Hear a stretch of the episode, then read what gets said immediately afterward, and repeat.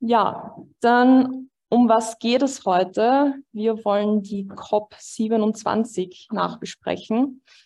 Die COP, also die Conference of the Parties, ist eigentlich der Ort, wo jährlich Klimapolitik verhandelt wird. Und es hat jetzt die 27. stattgefunden und man würde eigentlich meinen, dass ja, Treibhausgasemissionen langsam mal sinken müssten. Ähm, was wir in diesen 27 Jahren geschafft haben, ist, dass sie nochmal massiv gestiegen sind. Ähm, ja, und die COP27 ist jetzt die aktuelle, über die wir heute sprechen wollen. Und dafür haben wir drei wunderbare GästInnen zu Besuch. Ähm, zu meiner Linken Jasmin Duregger. Ähm, sie arbeitet bei Greenpeace und ist dort Klima- und Energieexpertin. Dann Professor Reinhard Steurer werden hier die meisten kennen. Ähm, heute hatten wir auch schon die Vorlesung Verleugnung und Heuchelei in der Klimakrise ähm, verstehen und überwinden. Vielen lieben Dank, ähm, dass du dir nochmal die Zeit nimmst. Danke für die Einladung. Mhm.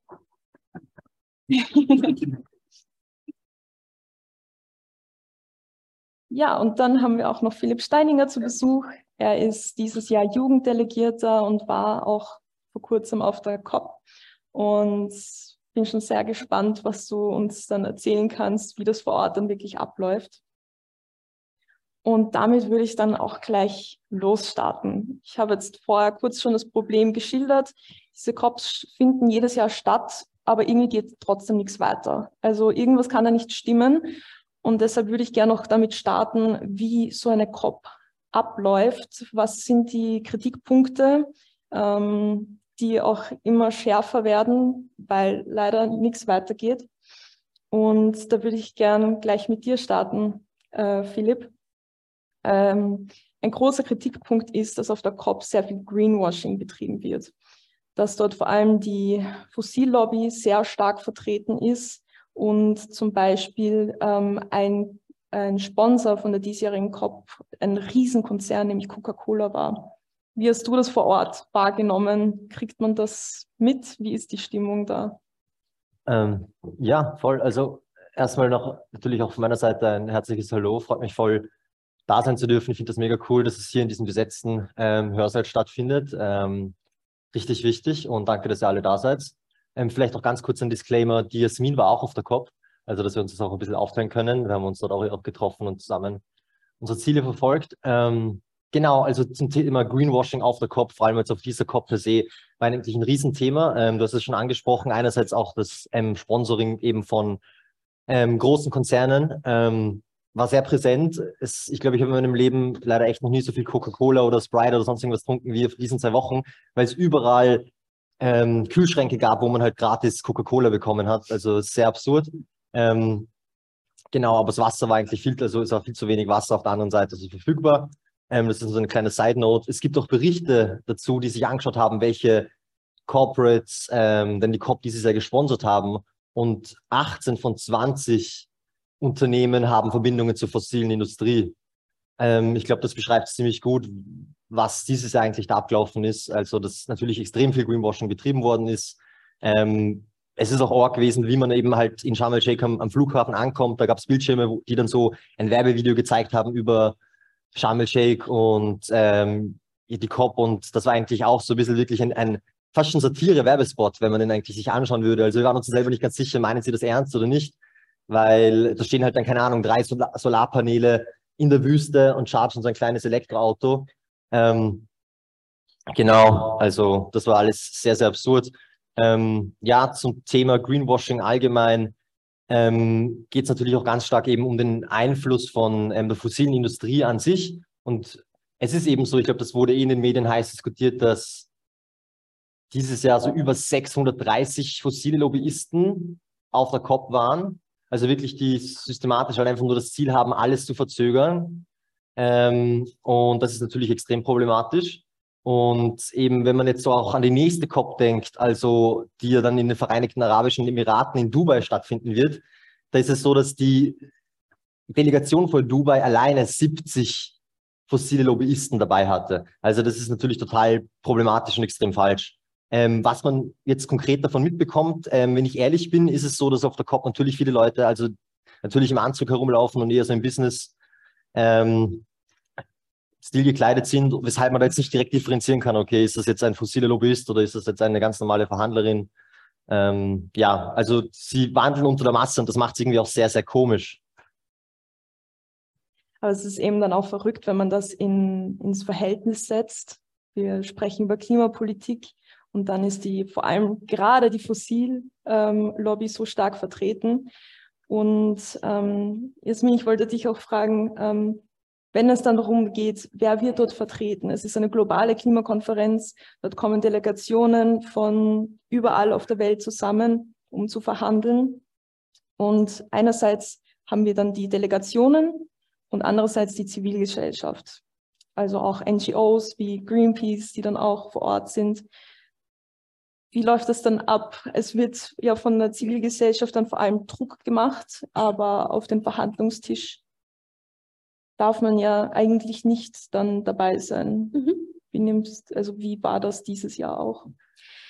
Ja, also vielleicht nochmal zur Erklärung, wie so eine COP mittlerweile ausschaut. Ja? Also gerade in Ägypten war das ja sehr spannend. Man kommt dann rein ins Gelände und dann ist das wie eine riesige Messehalle, wo alles unterschiedliche Ausstellungsstandeln sind. Zum Beispiel ähm, gibt es da von der, von der Atomgesellschaft irgendwie so Stop äh, Climate Change, Not äh, Nukes zum Beispiel. Also es gibt da auch einfach ähm, Unternehmen, ähm, Interessensgesellschaften, die können sich einfach dort einen Platz mieten in dieser Messehalle und dort einfach selber Events machen. Also die, die laufen dann unter dem Namen Side-Events. Und ich würde fast meinen, mit circa drei Viertel der Leute, die auf der Klimakonferenz sind, die haben einen Verhandlungsraum sicher nie von Ihnen gesehen, beziehungsweise haben sich auch keine einzige Verhandlung angehört, sondern die sind eigentlich dort, um ähm, ja, ein bisschen Business Talk zu machen, Business Cards auszutauschen, Side-Events zu hosten, wo Sie auch die SpeakerInnen einladen, wo Sie die Agenda setzen, wo Sie die Themen auch aufbringen und sich halt vor diesem Hintergrund der Klimakonferenz und Klimaschutz dort positionieren und branden. Also nur so um, ein Gefühl zu bekommen, dass es eigentlich mittlerweile eher eine riesige Show oder eine Expo ist und gar nicht mehr so viel eigentlich mit politischen Verhandlungen zu tun hat. Und dann, wenn man dann durch dieses ganze Messegelände zehn Minuten lang ähm, durchgelaufen ist und nicht verzweifelt ist daran, die wirklichen Verhandlungsräume zu finden, also die ersten zwei Tage hatte ich mindestens fünf Nervenzusammenbrüche am Tag, weil ich nicht hingefunden habe zu den Verhandlungsräumen. Ähm, dann kommt man ganz am Ende vom Gelände mal wirklich dorthin, wo verhandelt wird. Ähm, und das würde ich sagen, ist maximal ein Viertel der Leute, die sich tatsächlich für diesen Teil der Klimakonferenz dann überhaupt noch interessieren. Und dann hat man dort eben die VerhandlerInnen, das sind ähm, äh, Regierungen und deren BeamtInnen, vor allem in, den ersten, in der ersten Woche. Und in der ersten Woche passiert dann auf der COP relativ wenig, weil jeder hat seine Position. Die BeamtInnen können eigentlich nicht von der abrücken. Und deswegen ist das alles eher eine Vorlesung von Positionen, die man sich eine Woche lang gegenseitig an den Kopf wirft. Dann kommen die MinisterInnen und die politischen EntscheidungsträgerInnen in der zweiten Woche und die können tatsächlich dann auch Kompromisse und Zugeständnisse machen. Darum wird es dann in der zweiten Woche eigentlich spannend. Und unsere Aufgabe als eben Nichtregierungsorganisationen, Umweltschutzorganisationen, aber auch Menschenrechtsorganisationen, die vor Ort sind, wir haben einerseits Zutritt zu den Verhandlungen, nicht zu allem, aber zu den offiziellen. Also es beginnt immer mit den unkritischen offiziellen Verhandlungen. Die werden am Anfang noch gestreamt, dann, wenn es heikler wird, werden sie nicht mehr gestreamt. Dann werden sie in immer kleineren Räumen stattgefunden, in immer kleineren Zyklen bis zu bilateralen Gesprächen.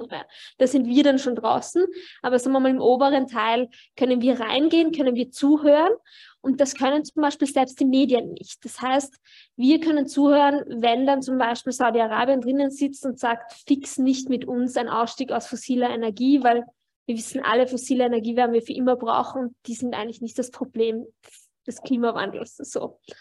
Ähm, also wir sind dann tatsächlich oft auch die, die ähm, sagen können, Saudi-Arabien steht wieder mal auf der Bremse beispielsweise, aber auch die USA und die EU bekleckern sich nicht mit Ruhm. Wir kommunizieren das dann an die Medien und entsprechend geht das dann einmal im Idealfall an die Weltöffentlichkeit und zumindest in funktionierenden Demokratien ist es so, wie zum Beispiel bei der EU, dass sich niemand dann die Blöße geben will, als der Blockierer, Blockiererin bei Klimaschutz dazustehen. Und so weichen sich dann teilweise auch die Verhandlungspositionen auf. Ähm, und dann können wir natürlich ganz viel auch direkt mit Regierungen reden. Es ist alles eher niederschwellig. Das heißt, man kann einfach ins Delegationsbüro von der österreichischen Regierung laufen und dort Sturm klopfen und sagen, ich will jetzt mit euch reden und ich will, dass ihr euch jetzt diese Verantwortung stellt. Und darum geht es dann auch. Also einerseits die BlockiererInnen, denen auf, auf den Nerv zu gehen und dann natürlich auch vor allem bei dieser COP auch die äh, Länder aus dem globalen Süden eigentlich zu vertreten und denen auch Hilfestellung zu leisten und deren ähm, Stimmen auch quasi in die Welt hinauszutragen. Also sehr wichtige Rolle. Und ich würde jetzt auch gern äh, das aufgreifen, weil du globaler Süden genannt hast. Ähm, wie einfach ist es, zur COP zu gelangen? Weil das ist auch immer ein großes Thema. Es ist schwierig, Visa zu bekommen. Wenn jetzt äh, eine NGO aus Deutschland zum Beispiel kommt mit einem starken Pass, wesentlich einfacher, als wenn man, ähm, keine Ahnung, wie lange sowas dauert, Monate im Voraus schon planen muss. Ähm, bekommt man ein Visa, dann die ganzen äh, Kosten auch vor Ort, dass hier eine Riesenhürde auch ist. Ähm, habt ihr das Gefühl gehabt, dass vor allem Personen aus dem globalen Süden dort vertreten waren, Gehör bekommen ähm, haben und die Chance bekommen haben, sich da ähm, ihre Forderungen durchzusetzen? Also mein Gefühl war, dass es in Ägypten tatsächlich sehr viel leichter war wie in Glasgow. Also ich weiß in Glasgow allein von meinem ägyptischen ähm, Arbeitskollegen, der hat ähm, kein Visa bekommen die erste Woche, bis er gedroht hat, eine riesige Guardian-Geschichte zu heben über die Blockade äh, de, de, von United Kingdom, Kingdom gegenüber seinem Visa und dann plötzlich von heute auf morgen ein Visum hatte. Also das war vor allem in Glasgow tatsächlich ein größeres Problem. Ähm, in Ägypten habe ich es nicht, habe ich von niemandem eigentlich gehört, dass ihm das Visum verweigert wurde. Aber natürlich prinzipiell immer ein Problem, viel größere Hürde, je nachdem, wo der Pass, ähm, was der Pass für eine Farbe hat. Und natürlich auch eben, wie viele Ressourcen hat eine Regierung tatsächlich da auch ähm, Gesandte hinzuschicken. Also gerade Inselstaaten, die haben dann vielleicht fünf, sechs VerhandlerInnen. Und da muss man sich vorstellen, dass sich man 20 unterschiedliche Verhandlungstracks hat. Das heißt, die können dann teilweise gar nicht an andere, allen Verhandlungen teilnehmen, weil die parallel laufen. Die müssen sich dann entscheiden, was für sie wichtiger ist. Und das ist natürlich schon ein großes Problem. Und seit jeher sind halt einfach die, der globale Norden sehr viel stärker vertreten als diese Stimmen. Es gleicht sich ein wenig dadurch aus, dass natürlich ein Inselstaat selbst oft nicht als eigener Staat verhandelt, sondern unter einer großen Verhandlungsgruppe. Also die Österreich verhandelt ja nicht für Österreich, sondern für die EU zum Beispiel.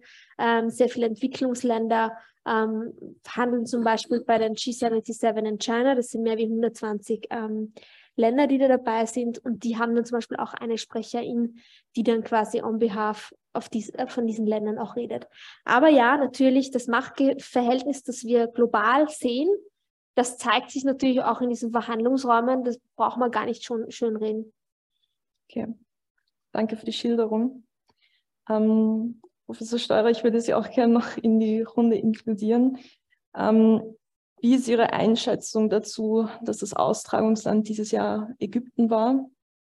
Ähm, es wurde ja auch versucht, auf der COP selbst ähm, Demonstrationen durchzuführen. Ähm, Ägypten ist ein Land, in dem über 60.000 politische Gefangene sind und die Zivilgesellschaft stark unterdrückt wird. Ähm, also auf der COP äh, gilt ja UN-Recht, dort können Demonstrationen stattfinden.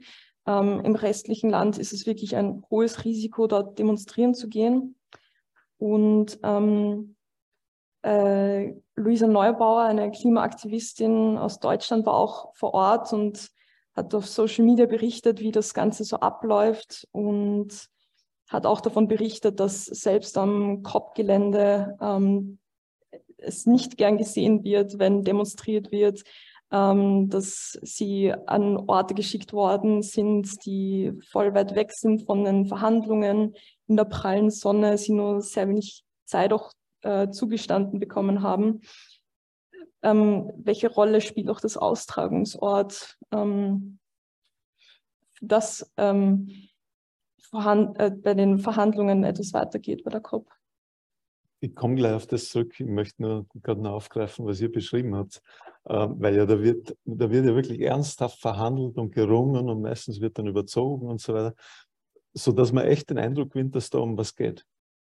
Und dabei wird verhandelt, wer wie viel löschen soll, obwohl die Hütte quasi im Vollbrand steht.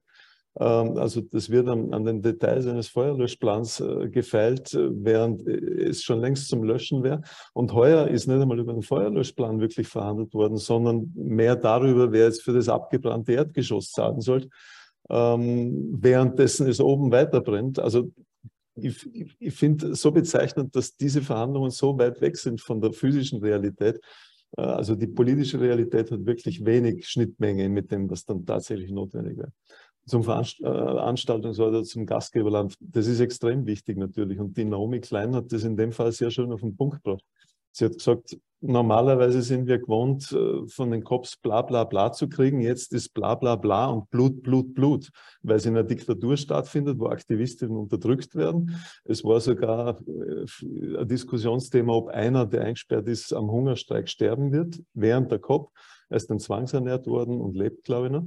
Ähm, also das ist eine tragische Entwicklung, dass äh, jede Form von Protest dann so unterdrückt wird und das in Diktaturen stattfindet. Noch tragischer ist, dass die nächste COP in einem Ölland stattfindet, wo man jetzt schon mit hoher Wahrscheinlichkeit sagen wird können, das Ergebnis, das wir heuer erreicht haben, wird nächstes Jahr wahrscheinlich übertroffen werden, negativ gemeint.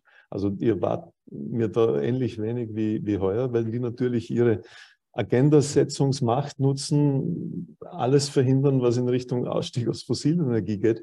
Wie verrückt ist denn das? Es ist nicht einmal möglich, ein Abschlussdokument einer Klimakonferenz hineinzuschreiben, dass wir aus fossiler Energie aussteigen müssen, weil es mächtige Staaten gibt, die das verhindern. Ähm, und da kann ich noch zur, zur Paris-Konferenz zurückgehen, um die Absurdität dieses Punkts noch so richtig auf den Punkt zu bringen. Auch im Paris-Abkommen steht nicht drin, dass wir aus fossiler Energie aussteigen müssen, äh, Im gleichen Jahr hat der Papst eine Laudatio Si veröffentlicht, ein Glaubensvertreter, der dort mehr Klartext redet, als wie die politischen Vertreter, die die Klimakrise red, äh, lösen sollten, im politischen Dokument formulieren konnten. So verkehrt ist die Welt mittlerweile, ja, dass der Papst klarer redet als Regierungsvertreter, die das Problem lösen sollten. Total verrückt. Ja. ja. Ähm, bevor wir gleich noch mehr auf das Ergebnis eingehen, äh, würde ich gerne noch einen Punkt ähm, aufgreifen, ähm, was auch wichtig sein wird für die nächste COP, ähm, so die Erwartungshaltung und wie die Stimmung auch vor der COP ist. Ähm, meines Gefühls nach war es letztes Jahr besser als dieses Jahr, weil einfach noch andere Krisen dazugekommen sind, ähm, jetzt mit der Inflation, Teuerung, ähm, den Protesten in Iran und auch dem Krieg in der Ukraine. Und auch ähm, der ukrainische Präsident Volodymyr Zelensky hat gesagt, ähm, there can be no effective climate policy without the peace on the earth. Und ähm, auch nochmal bezogen auf Menschenrechte und Austragungsorte in Ägypten. Wie schaffen wir das, ähm, Menschenrechte zu schützen und mit diesen multiplen Krisen umzugehen und dass dennoch ähm, in der Klimapolitik etwas weitergeht? Das ist eine sehr große Frage.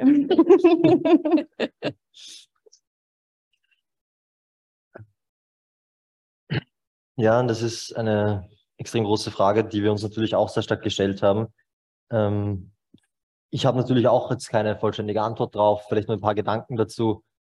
Einerseits ist es, glaube ich, in der Hinsicht ähm, ein Fortschritt gewesen, diese COP, dass halt, glaube ich, der Diskurs einfach nochmal viel ähm, ganzheitlicher wird eben auch, wo ich schon angesprochen wurde, eben wenn halt dann zum Beispiel jetzt, ähm, vielleicht nochmal ganz kurz darauf einzugehen, eben auf diesen Aktivisten, der ähm, in Ägypten sehr berühmt ist und der in den Hungerstreik getreten ist und dann sogar nichts mehr getrunken hat, Ähm, die Schwester von ihm ist auch sehr stark politisch aktiv und die Schwester von ihm war auch auf dem COP-Gelände und hat ähm, da auch sehr stark eben die, ihre Stimme erhoben und das, ähm, das Regime in, in, Ägypten sehr stark kritisiert. Ähm, und sie hat aber auch im Vorlauf eben in diesem Artikel ähm, von der Naomi Klein die Klimabewegung an, als solche eigentlich auch kritisiert, dass man ähm, diese, diese Kämpfe zusammendenken muss und dass es auch auf jeden Fall notwendig ist, dass sich die Klimabewegung, wenn sie in einem Land wie Ägypten ist, wo die Menschenrechte so stark unterdrückt werden, dass man sich auch solidarisiert mit den Menschen dort.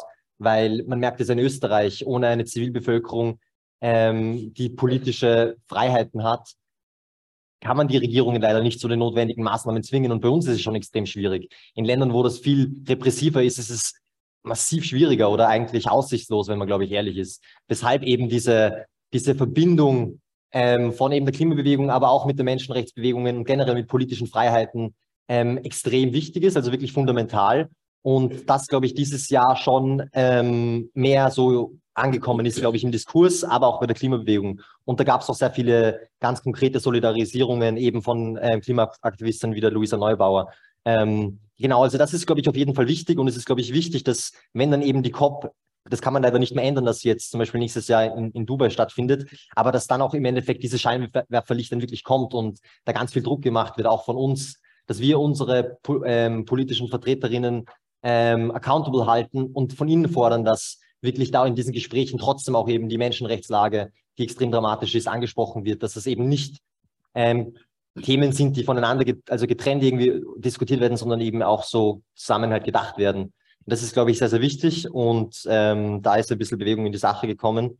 Ähm, ja, ich glaube, also man könnte es natürlich, man, ich glaube, die EU hat sicher viele, viel mehr Hebel, ähm, aber ich glaube, also das war auch für uns, ähm, wenn ich das, das kann ich jetzt vielleicht eh so ehrlich erzählen, ähm, in Delegationsbesprechungen mit, mit ähm, der österreichischen Delegation, da merkt man natürlich auch, dass Klimapolitik ein, ein Themen ein, ein großes Thema ist, aber halt ein Thema von vielen auf dem geopolitischen Parkett. Und das ist dann zum Beispiel auch Block, also das ist auch der EU oder den USA, natürlich, wenn es ihnen jetzt darum geht, ihre geopolitische Macht zu sichern, ähm, was auch ganz oft mit Ressourcen zu tun hat und mit Sicherheitsinteressen, dann werden diese, diese Interessen natürlich ähm, priorisiert im Vergleich zu, zu Klimapolitik. Und ähm, da macht, da ist der Handel auch die EU oder die, ähm, also die Vereinigten Staaten natürlich ähm, keinster Weise anders. Was ich damit sagen will, ist, dass es leider oft so ist, dass dann eben äh, zum Beispiel jetzt ähm, Deutschland oder auch die EU oder auch Amerika gewisse Deals einfach abschließt mit diesen Regimen,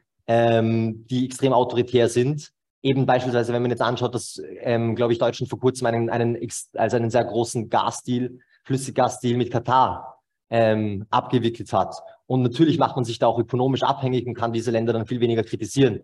Also ähm, ja, das, das unterstreicht, glaube ich, die Komplexität und auch eben leider teilweise auch die Scheinheiligkeit, ähm, weil sich die Entscheidungs Entscheidungsträgerinnen dann schon auch in einer klaren Abhängigkeit halt, äh, bewegen von diesen, von diesen Regimen, wie wir es halt lange Zeit jetzt und immer noch merken von Russland, aber eben auch von, von vielen Staaten jetzt ähm, auf der arabischen Halbinsel.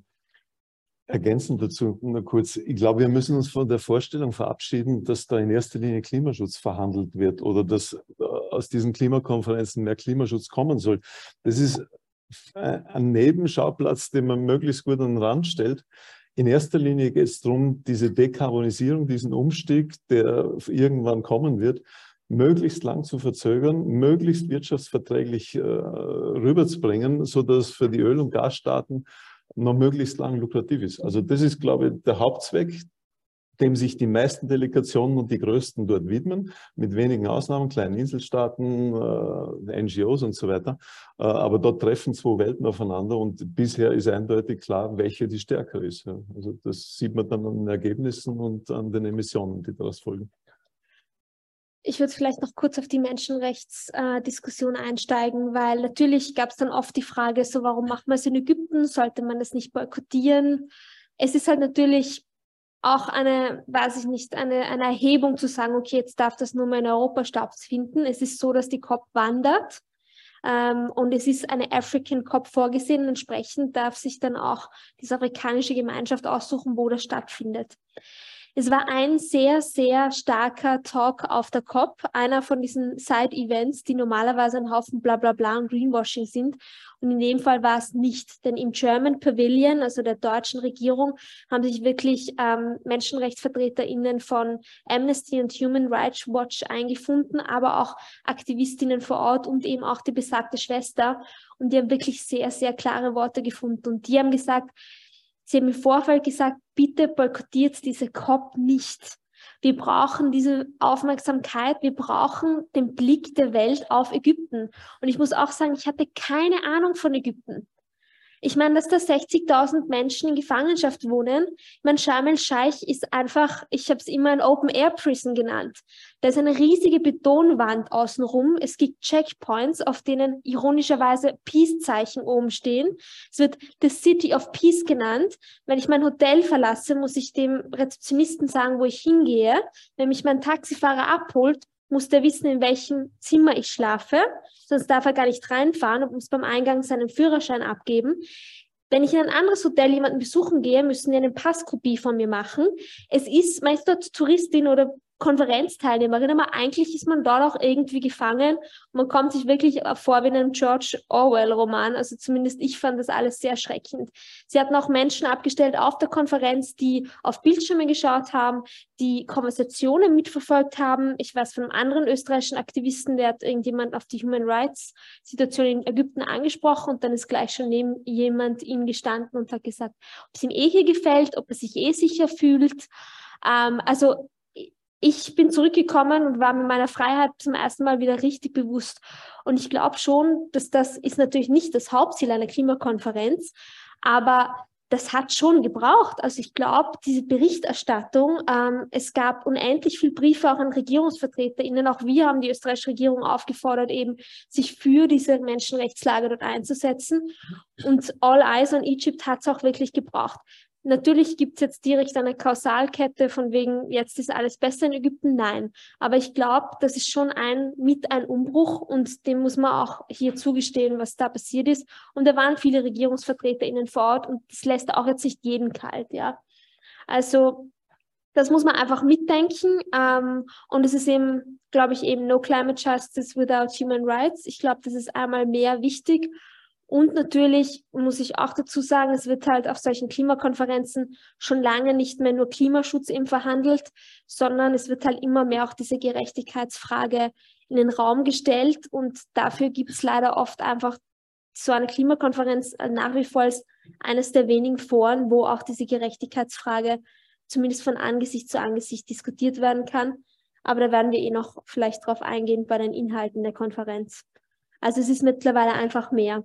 Ist eine COP in Dubai etwas, wo ihr schon mal überlegt habt, ob es nicht besser ist, die zu boykottieren, weil man sehr wahrscheinlich von vornherein wissen kann, dass da nicht allzu viel rauskommt?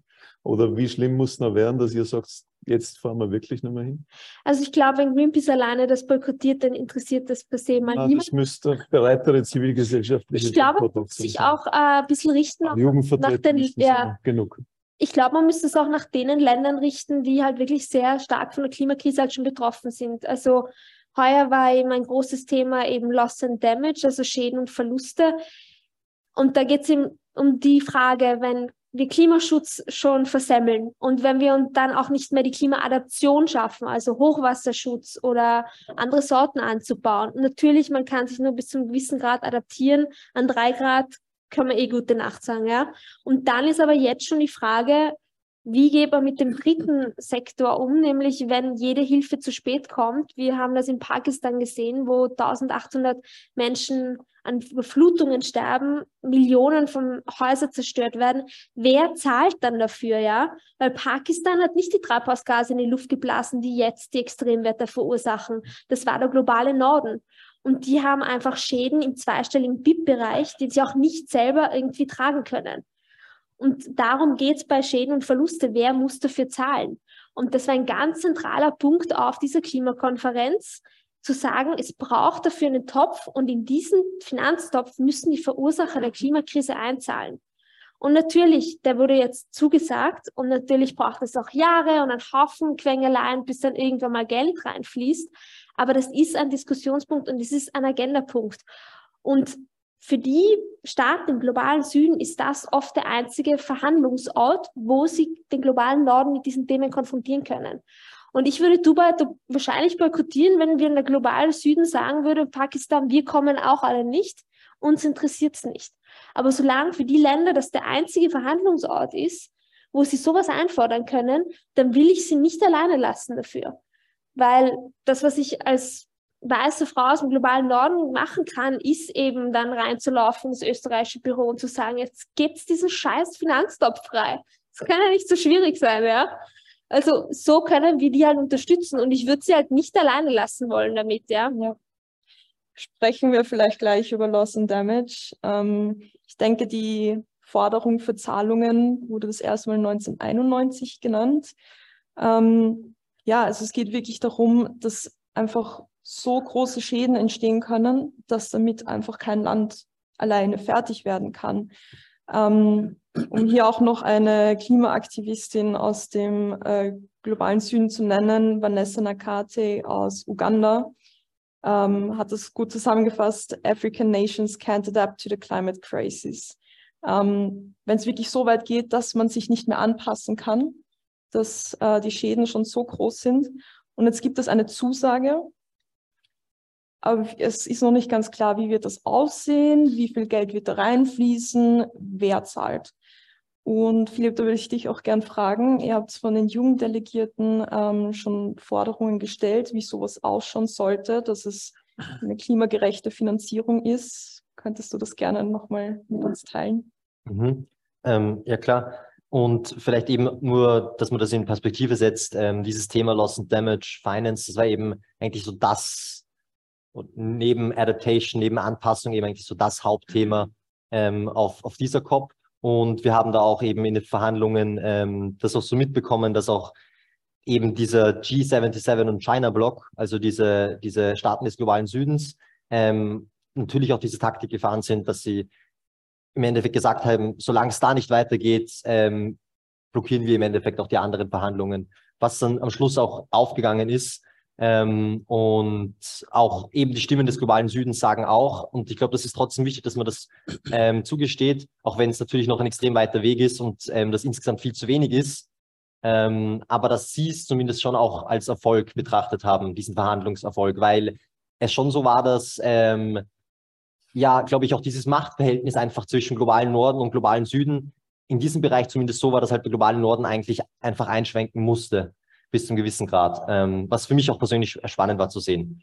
Ähm, genau, aber zum generell, wie das, wie das klimagerecht ausgestaltet werden soll.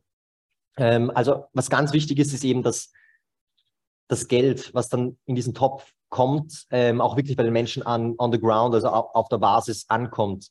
Ähm, das ist leider oftmals nicht der Fall und ähm, das ist eigentlich eine der Hauptforderungen auch von den, von ähm, den Vertreterinnen des globalen Südens und vor allem auch von den NGOs, also dass es locally led ist und ähm, dass die Menschen auch in der Ausgestaltung von diesem Fonds auch jetzt schon ein Mitspracherecht haben. Also ich glaube, es ist ganz zentral, dass eben ähm, die Menschen, die wirklich davon betroffen sind, einfach ähm, in diesen Boards, in diesen Strukturen stark repräsentiert sind, vor allem natürlich auch indigene Völker. Es ist ganz wichtig, dass eben diese Gelder in Projekte ge gesteckt werden, die auch vor allem Genderperspektiven ganz stark mitdenken, weil es leider so ist, dass gerade eben ähm, Frauen extrem stark ähm, von der, also überrepräsentativ stark von der Klimakrise betroffen sind.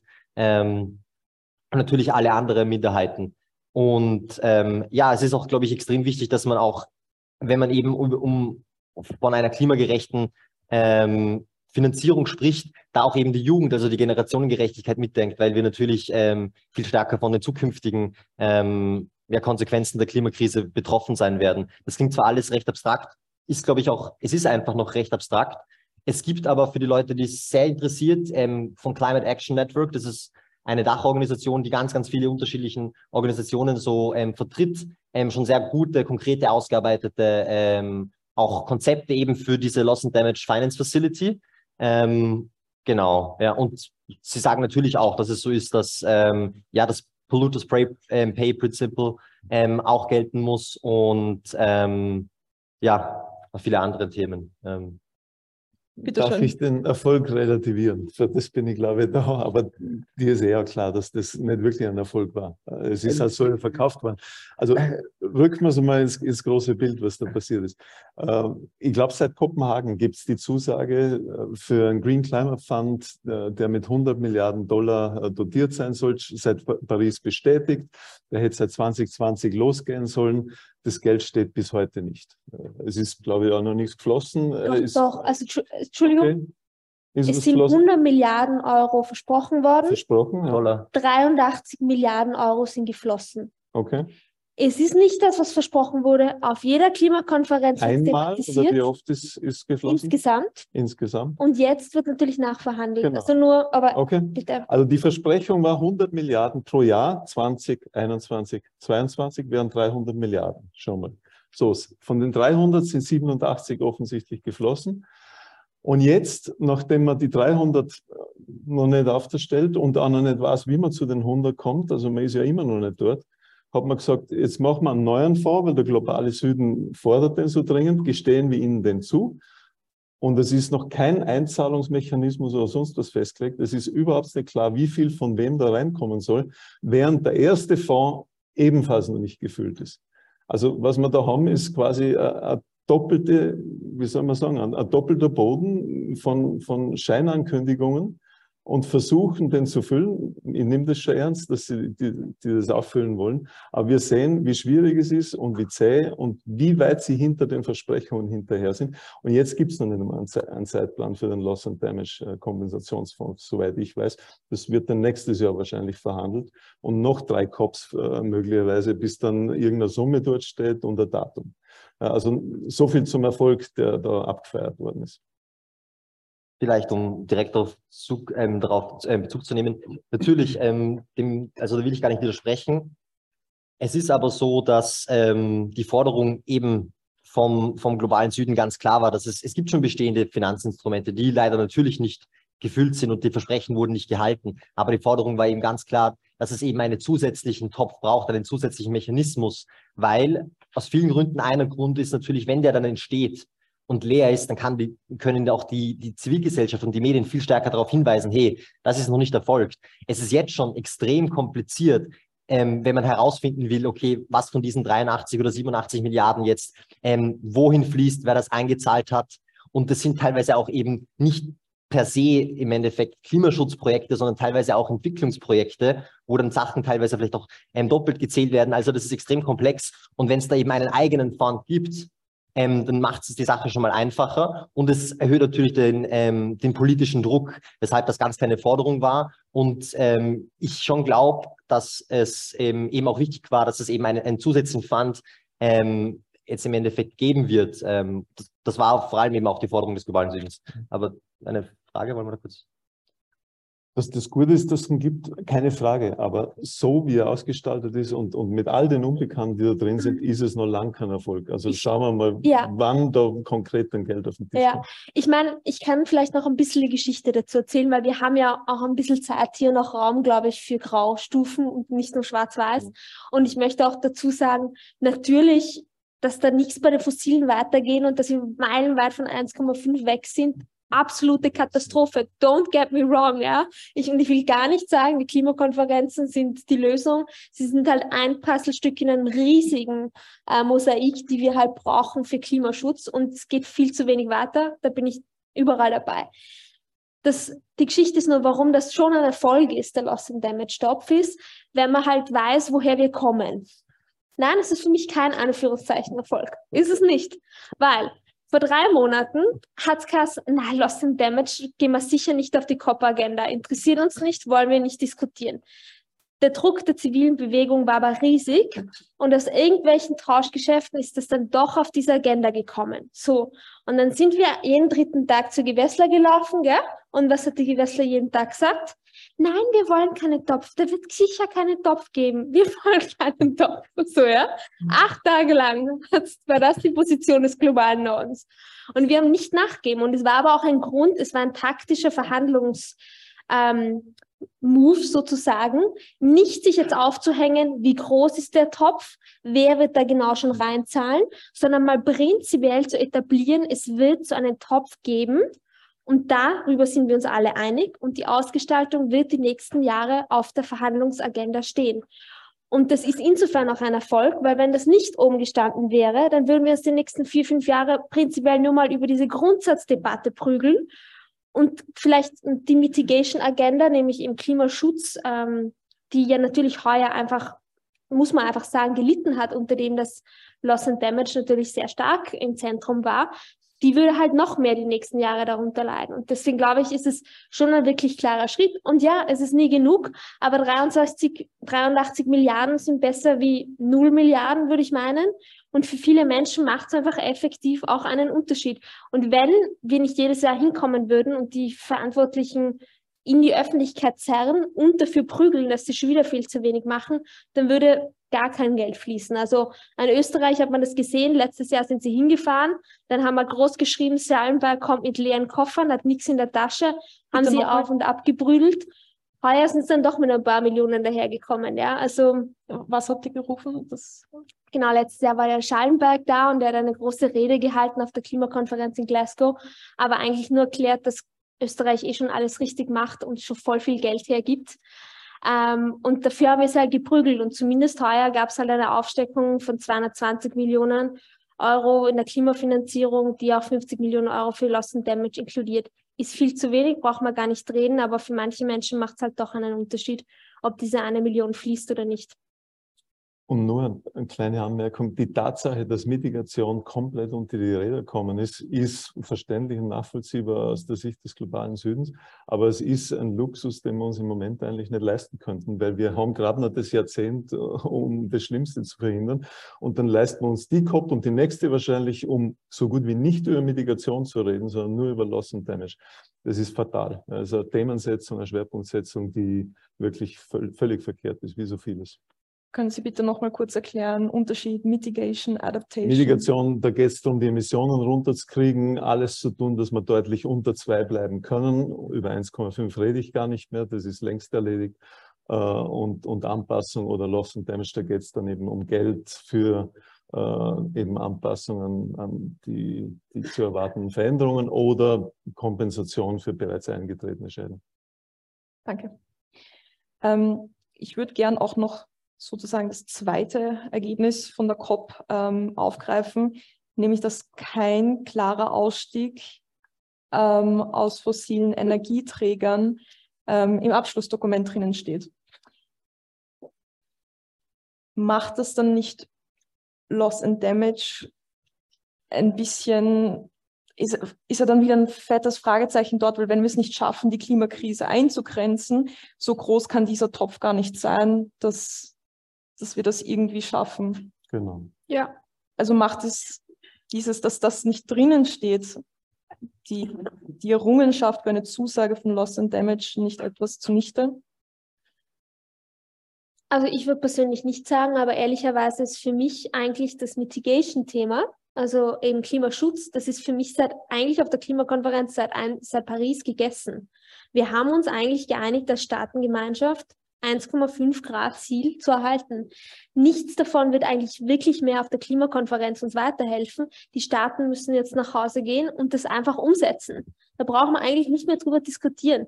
Und natürlich. Doch, das brauchen wir schon, weil wir in Richtung 3 Grad gehen, trotz Paris-Abkommen, auf dem ein 1,5 Grad Label drauf pickt. Und in den Staaten einfach so wird genau nichts passieren, außer von unten wird so viel Druck gemacht, dass sie nicht anders können. Ja. Und außerhalb Europas wird es bedeuten, dass Europa Druck machen muss in China oder in anderen Teilen der Welt, zum Beispiel mit Handelspolitik, indem sie sagen, so, wenn ihr euch nicht bewegt, gut, dann reden wir jetzt ab sofort bei COPs über Handelssanktionen, weil anders versteht ihr das nicht.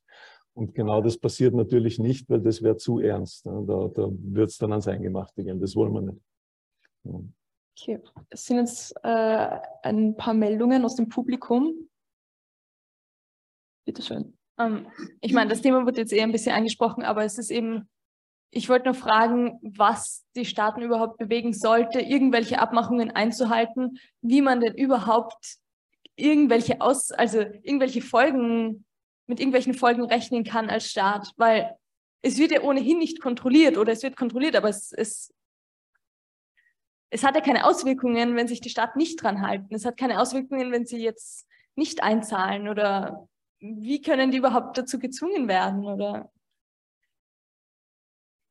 Gibt es nur zwei Möglichkeiten, wenn wir von Zwang unter Anführungszeichen reden. Entweder von innen heraus, da braucht es eine Demokratie, da wären wir bei, dem Punkt, dass es eine Zivilgesellschaft braucht, die den Staat fordert.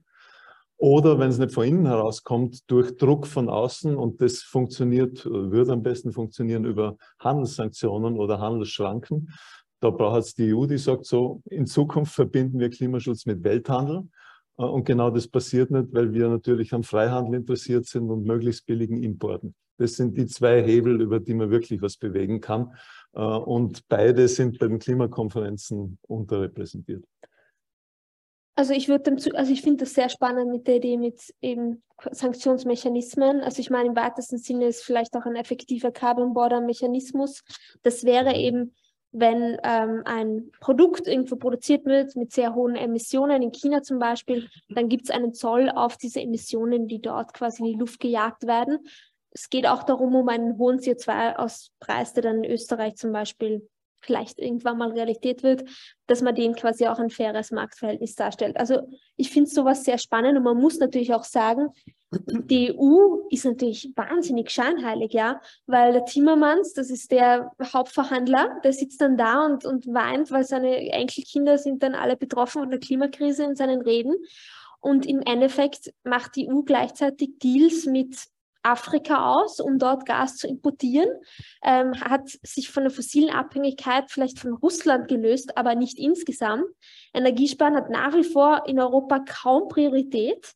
Und es ist halt einfach eine Scheinheiligkeit. Also wenn sie es ernst nehmen würden, dann würde das auch heißen, sie gehen aus den Fossilen raus und dann haben sie auch kein Problem mehr, eigentlich Sanktionen auszusprechen, weil sie wissen, sie brauchen ja die Fossilen auch eigentlich gar nicht mehr. Und das ist natürlich ein wahnsinniges Spannungsverhältnis, dass man sich dann eben nicht traut. Man traut sich nicht, die Menschenrechtslage in Ägypten zu kritisieren, weil aus Ägypten viele ähm, fossile und äh, Ölressourcen auch fließen. Aber natürlich zum Beispiel Deutschland verkauft massiv einfach Waffen nach ähm, Waffenexporte nach Ägypten. Also das sind Handlungsbeziehungen, die den Ländern dann einfach nicht erlauben, mit der Härte, mit, die sie, mit der sie vorgehen müssten, ähm, auch durchzugreifen. Ja. Aber die Tatsache, dass über Handelspolitik noch nie geredet worden ist bei einer Klimakonferenz, macht ganz deutlich, wie wenig ernst das dort ist, was da passiert. Weil da hätte man dann einen Grad erreicht, wo es dann wirklich Bewegung gäbe, weil da kann man Druck ausüben.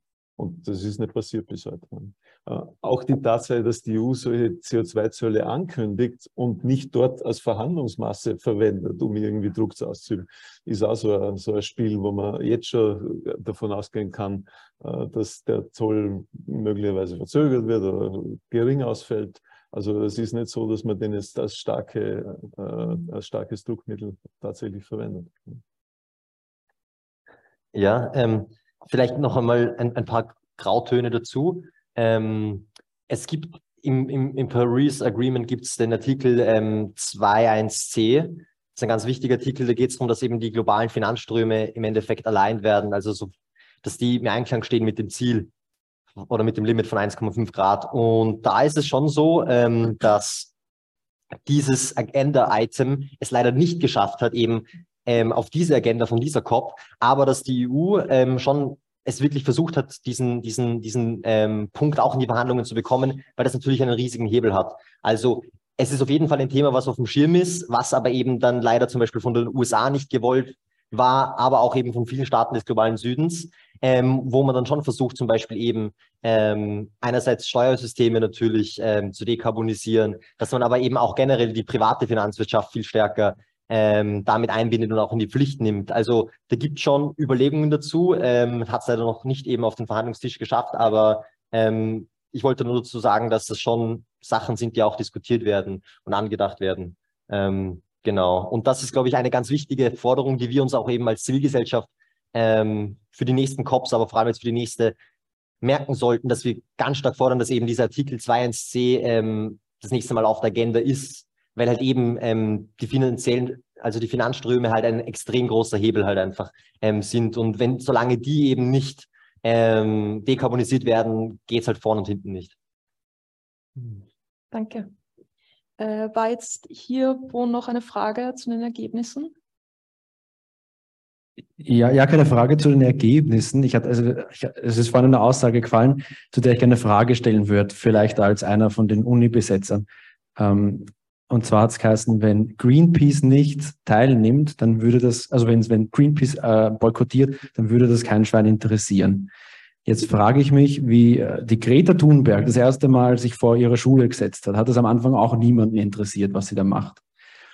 Ähm, wenn man vielleicht geschlossen als die Seite, die das Klima verteidigen möchte, sagen würde, wir nehmen an der COP nicht teil, weil ob wir teilnehmen oder nicht, macht ja im Endeffekt offenbar eh keinen Unterschied. Wir werden dann abgespeist mit irgendwelchen kleinen Süßigkeiten, so ein bisschen was zahlen wir schon, aber wirklich bringen tut's nichts. Und ich könnte mir vorstellen, wenn alle sagen, nee, wir nehmen da nicht mehr teil, weil solange Greenpeace dort teilnimmt, kann man es greenwashen und sagen, schaut, sogar Greenpeace ist dabei, die dürfen ja auch mitreden. Und ich habe vor, vor ein paar Jahren auch noch nicht genau gewusst, was auf der COP abgeht. Und habe mir gedacht, na passt, Greenpeace ist dabei, die machen das schon im, im übertragenen Sinn. Hat es tatsächlich keinen Sinn, wenn man sagt, wir machen da nicht mehr mit? Mm, ja, ich habe vielleicht das, also ich kann das ein bisschen ausführen. Ich glaube einfach, also wenn ich mir aussuche, ob ich lieber dort bin und den Druck aufrechterhalte, ähm, und ich glaube schon, dass wir vor Ort einen Unterschied machen können. Der ist marginal und natürlich anhand des Problems, das wir haben, ist es immer, wird es immer zu wenig sein allein auf der Klimakonferenz. Deswegen beschäftigen wir uns ja nicht nur mit der Klimakonferenz, sondern auch mit in, in den anderen 50 Wochen des Jahres auch mit anderen Themen natürlich und mit nationaler Klimapolitik auch um dort irgendwie Veränderungen zu schaffen oder wir ähm, gehen Konzerne an, dass sie sich ändern.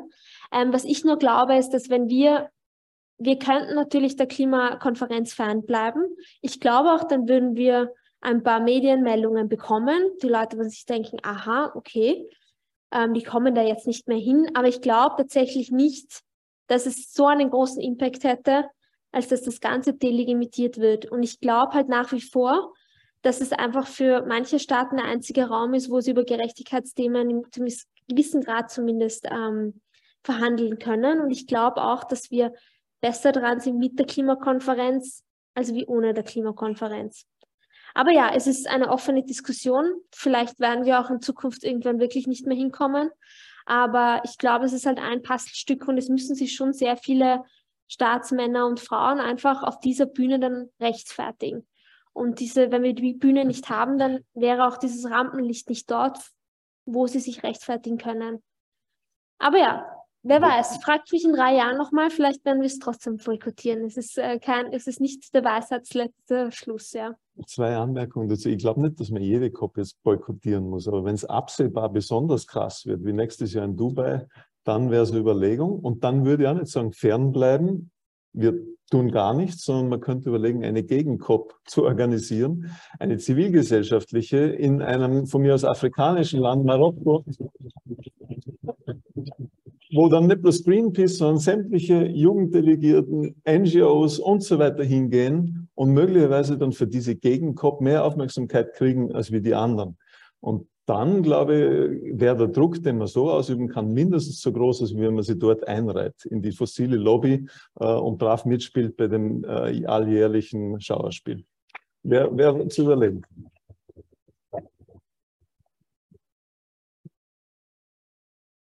Vielleicht, vielleicht fahre ich aber auch, es gab eine Gegenkop in Glasgow. Wie viele haben davon gehört? Die war klein, das müsste man größer machen. Also wirklich organisiert, ein Jahr lang vorbereitet, jetzt schon mit Ansage, nächstes Jahr gibt es in Marokko eine Gegenkop der Zivilgesellschaft. Ich nehme es mit in meinen Ideenspeicher. Ja, ja. Wir haben hier noch eine Frage. Ähm, ja, ich hätte noch eine Frage zu dem Thema Loss and Damage ähm, beziehungsweise Mitigation. Ich verstehe natürlich, dass Länder aus dem globalen Süden das unbedingt in, die, in das Enddokument darauf verhandeln wollten, aber ich verstehe ganz, dass man dem so einen großen Wert gibt, weil im Grunde, wenn man dann Mitigation total außer Acht lässt, dass man nicht mal Gas oder Öl als Ausstieg auf das Dokument schreiben kann, sondern sich nur von Kohle verabschieden möchte und den Rest nicht einmal auf das Dokument schreiben kann, dann wird ja im Umkehrschluss auch das Loss and Damage, dieses Budget oder dieser Schaden, der angerichtet wird, immer größer, wenn man sich um Mitigation gar nicht mehr kümmert. Deshalb, ich weiß nicht, ich persönlich verstehe, ich kann es nachvollziehen, aber ich verstehe es jetzt nicht ganz, dass man den Augenmerk jetzt so sehr auf Loss and Damage gerichtet hat und Mitigation eigentlich mehr oder minder dafür aufs Spiel gesetzt hat, damit Loss and Damage darauf kommt. Vielleicht könnten Sie das noch irgendwie ein bisschen näher ausführen. Also ich, das war, also wir haben immer natürlich zu all drei Themen. Also wir waren auch sehr stark einfach eigentlich zwischen Öl, also dem Ausstieg von Öl und Gas dahinter. Wir haben auch da natürlich mitgearbeitet. Wir haben da auch mit den Medien darüber geredet. Also es war nicht so, als ob wir das Thema jetzt komplett vernachlässigt haben. Es ist eines der drei Hauptthemen gewesen für uns, also der Ausstieg aus fossilen Energien generell, ähm, Loss and Damage, aber auch die Klimafinanzierung zu erhöhen. Das waren so unsere drei Themen, zum Beispiel aus Greenpeace-Sicht, mit denen wir auch auf diese COP gefahren sind. Ähm, und wir haben auch wirklich hart gekämpft für das Mitigation-Thema, also für eben Öl- und Gas raus.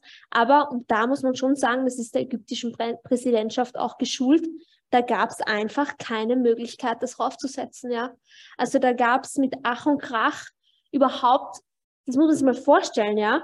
Mit Ach und Krach wurde jetzt gerade und gerade mal besiegelt, dass wir noch ans 1,5 Grad Ziel uns irgendwie anhalten. Also es wurde eigentlich nur das wiederholt, was eigentlich schon mal beschlossen wurde. Und das ist eigentlich auch etwas extrem Trauriges auf Klimakonferenzen, was ich nicht wirklich verstanden habe bis heuer dass jedes Jahr wird alles wieder neu diskutiert. Also es ist alles offen. Es ist jedes Jahr wieder offen, ob wir jetzt noch 1,5 Grad überhaupt machen oder nicht. Also oft braucht schon extrem viel Kraft, einfach nicht zurückzugehen einen Schritt. Und da die ägyptische Präsidentschaft war eine furchtbare Präsidentschaft. Also man muss sich das immer so vorstellen. Es kommen 200 Staaten und die haben alle Wünsche und die werfen sie alle der Präsidentschaft quasi an den Kopf. Und die Präsidentschaft muss dann das diplomatische Geschick haben, mit irgendwas daherzukommen, was 200 komplett auseinander dividierenden Wünschen entspricht. Und natürlich dann auch einen, einen Abtausch normalerweise haben. Und eigentlich wäre der heurige Abtausch gewesen, der globale Süden kriegt Loss and Damage zum Beispiel. Dafür muss aber gleichzeitig klar sein, und das haben wir auch an das haben wir appelliert, dass man bei der Mitigation viel weiterbringen muss, weil absolut richtig, man kann sich an drei, vier Grad, da braucht man kein Loss and Damage mehr, weil das kann man nicht mehr finanzieren. Das, das ist ganz klar. Und ohne Mitigation zählt auch nichts, was in Loss and Damage weitergebracht Da reichen 1,2 schon für die Unfinanzierbarkeit. Also die Schäden in Pakistan werden wir jetzt schon nicht finanzieren können und die werden das selber machen müssen irgendwie. Ja, ja also ja. es ist halt aber zumindest ein gewissen Zuschuss, den man halt, wenn man die Temperaturbegrenzung noch halbwegs irgendwie im, im Ufer hält, ähm, dann, ähm, dann, dann ist das schon möglich. Aber, und das war, ist generell schon unsere Botschaft, also ohne ein starkes Klimaschutz und ohne den Ausstieg aus Kohle, Öl und Gas wird, werden diese Schäden nicht finanzierbar sein. Und, und das wird all unsere Möglichkeiten auch einfach überschreiten, ja. Und wir haben uns schon für beide Themen eingesetzt oder für alle drei Themen. Aber es ist leider eigentlich durch die ägyptische Präsidentschaft einfach gescheitert, dass irgendwas weitergeht ähm, in Richtung äh, Klimaschutz. Und Prognose nächstes Jahr wird es genauso wieder sein. Es wird, alle werden ja, wieder da sitzen, ja. ganz betroffen und, und, und ratlos, wie geht das weiter? Ich sage euch, es geht so weiter, solange wir das so zulassen. Und mit wir meine ich die Gesellschaften, die dem quasi ohnmächtig gegenüberstehen und, und sie denken, naja, dann ist das halt so. Ne? Also ich, wir stehen nicht da und dann ist es so, ja, wir schreien schon. Ja, eh. Also ich hoffe doch, oder? Ich meine, deswegen besetzen wir, wir deswegen besetzen wir diesen Hörsaal, ja. ja. Ich meine, es ist nicht so, als ob wir das hinnehmen. Eben, ja. Aber es ist halt immer noch viel zu wenig, was wir dem entgegenhalten. Das ist einfach so. Ja. ja. ja. Okay, ist noch eine Frage zu Ergebnissen? Okay, äh, ich würde gerne noch darauf eingehen, äh, was jetzt passieren muss und dann können wir es gerne noch mal ganz aufmachen, die Runde. Ähm, ja, weil, wie du auch schon erwähnt hast, Jasmin, ähm, wirklich die Handlung passiert dann zwischen den COPs und die einzelnen Staaten bekommen ja dann sozusagen Hausaufgaben, die sie umsetzen sollen. Ähm, es gibt auch einen Climate Change Performance Index, ähm, wo die verschiedenen Staaten gerankt werden, wie gut sie jetzt im Klimaschutz dastehen. Österreich hat da den 32. Platz bekommen, ähm, obwohl man da auch dazu sagen muss, dass eigentlich kein Land ähm, so eingestuft wurde, dass sie ein sehr hohes äh, Rating bekommen. Ähm, diese, nein, letzte Woche wurde das Treibhausgasbudget ähm, vom Climate Change Center äh, Austria für Österreich nochmal berechnet.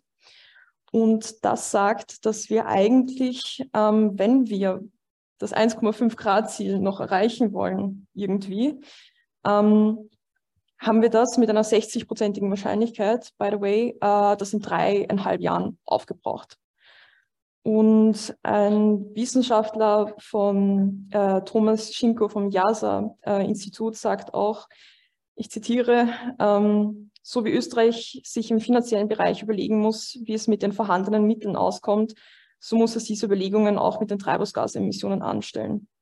Mehr zu emittieren, als uns zusteht, bedeutet, dass wir uns bei anderen Ländern und bei nachrückenden Generationen verschulden. Und ich war ganz ehrlich ähm, schon noch überrascht, wie oft dann dennoch ähm, das 1,5 Grad Ziel bei der Berichterstattung erwähnt wurde, auch von uns, äh, auch von Leonore Gewessler. Und äh, würde ich Sie gerne fragen, ist das Scheinklimaschutz? Ähm, es ist sehr unwahrscheinlich, dass wir das noch schaffen. Ähm, sollen wir trotzdem daran festhalten? Ich meine, eine andere Chance haben wir eigentlich gar nicht. Wie schaut es aus in Österreich? Klimawissenschaftler sagen, 1,5 Grad ist theoretisch noch möglich. Wenn die Sozialwissenschaft so viel wert ist wie die Klimawissenschaft, dann müssen wir uns von dem Ziel verabschieden. 1,5 Grad ist praktisch nicht mehr möglich. Du hast das gerade ausgeführt, in Österreich wäre das Budget dafür in, in drei Jahren zu Ende. Das, das ist eine lachhafte Diskussion. Also da machen wir uns was vor, wir leben da in einer Illusion. Äh, und in der Illusion zu leben, wir können nur unter 1,5 Grad bleiben, Sozialwissenschaft mit berücksichtigt, äh, halte ich deswegen für gefährlich, weil wir uns damit vorspielen, dass das eh alles noch halbwegs im sicheren Bereich ist, quasi im grünen Bereich. Na, es ist längst im roten Bereich. Wir haben alle Hände voll zu tun, deutlich unter zwei Grad zu bleiben. Äh, und das ist quasi die, die Zielrichtung. Sprich, wir müssten die Anstrengung deutlich erhöhen, um deutlich unter zwei Grad zu bleiben. Und mit dem Gerät über 1,5 äh, wiegen wir uns in einer falschen Sicherheit, die es nicht mehr gibt. Leider. Ja. Und ich denke, deshalb sind wir heute auch alle da, weil wir wollen, dass was weitergeht in der Klimapolitik. Und damit würde ich jetzt gerne auch ähm, die Runde öffnen. Bitte gerne, wenn Fragen kommen, zu stellen. Eine ist schon da. Ja, hallo. Erstmal vielen Dank, dass ihr es organisiert. Ich finde es sehr spannend. Äh, meine Frage wäre, Meine Frage wäre, was wäre denn ein Lösungsansatz? Weil wir haben jetzt gehört, COP bringt nicht so viel. Also, ja. Ähm, was könnte man denn machen? Könnte man sagen, okay, Klimaclub von Olaf Scholz, der sagt, okay, G7 trifft sich oder man lässt die zehn größten Emittenten sich treffen, die 20 größten, was auch immer.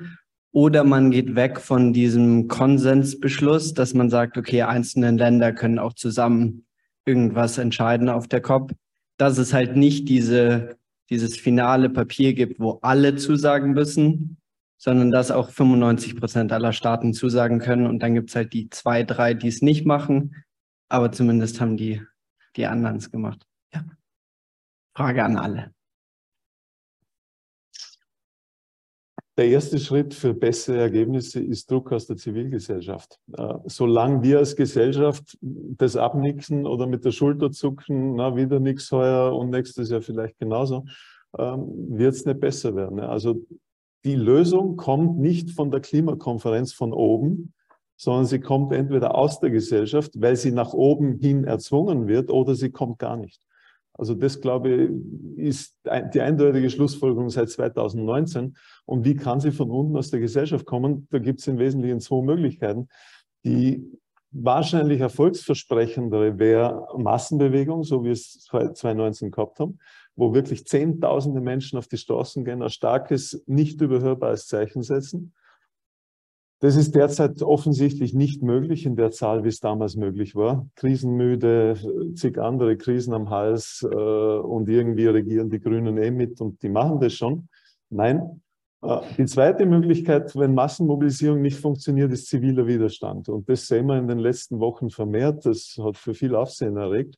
Ist wahrscheinlich weniger erfolgsversprechend, wie wenn die Masse auf die Straße geht aber trotzdem bietet es eine gewisse Chance, dass sich dadurch was bewegt, dass in der Gesellschaft der Diskussion und ein Lernprozess stattfindet.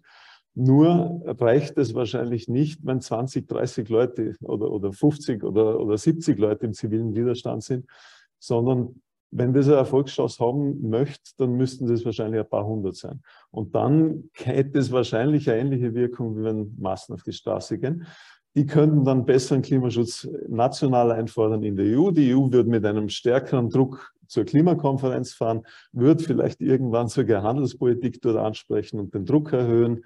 Äh, und so käme man von unten hin äh, zu einer Kaskade, äh, wo sich dann der Druck nach oben hin aufbaut. Am ehesten so, anders sehe ich die Lösung nicht kommen. Meine, man muss schon realistischerweise auch teilweise sagen, dass auf der letzten jetzigen Klimakonferenz sich auch eigentlich die zwei Big Boys, nämlich China und USA, auch sehr viel ausmachen, ja. Also es war mhm. dann heuer auch so, es war das große Spannungsverhältnis auch am Anfang, werden die miteinander reden, weil Taiwan ähm, und irgendwann sind sie dann doch zu bilateralen Gesprächen verschwunden und irgendwie konnte man sich dann doch zwischen, also wenn die zwei sich nicht irgendwie einigen können oder reden, dann tut sich auch auf der Klimakonferenz einfach nichts, ja. Also das ist auch 200 Staaten reden miteinander, ist auch ein bisschen eine, also auch eine Utopie. Ja? Also da gibt es natürlich Machtverhältnisse, die werden da auch abgebildet. Außer Europa käme man und wird Handelspolitik anschneiden, ja. was sie bisher nicht getan haben. Genau. Äh, also Aber so, so ist man dann halt ausgeliefert äh, an das, was USA und China machen. Die Frage war, was kann man tun? Und ich glaube, dass, dass sehr viel aus der Gesellschaft entstehen kann, auch wenn das schwierig ist. Ja, ich, und ich glaube, was ich auch immer versuche zu sagen, ist, ich glaube nicht, dass irgendwer die Lösung weiß. Was wir machen können, ist viel auszuprobieren, ja. Also ich denke, da, wo dann einfach plötzlich eigentlich komplexe Veränderungen daherkommen, das hat davor sich niemand so in einer Theorie überlegt. Ich sage immer, ich glaube, es hat sich niemand überlegt, ah, wir lassen eine 16-jährige äh, Schwedin streiken, die setzt mal das Parlament und das wird eine globale Klimabewegung auslösen. Also meine Theorie ist mittlerweile alles. Probieren wir aus, schauen wir, was fliegt. Das, was fliegt, das unterstützen wir. Und das, was nicht fliegt, das lassen wir links liegen. Bevor man sich, glaube ich, ewig den Kopf zerbricht, was kann man machen, was kann man nicht machen.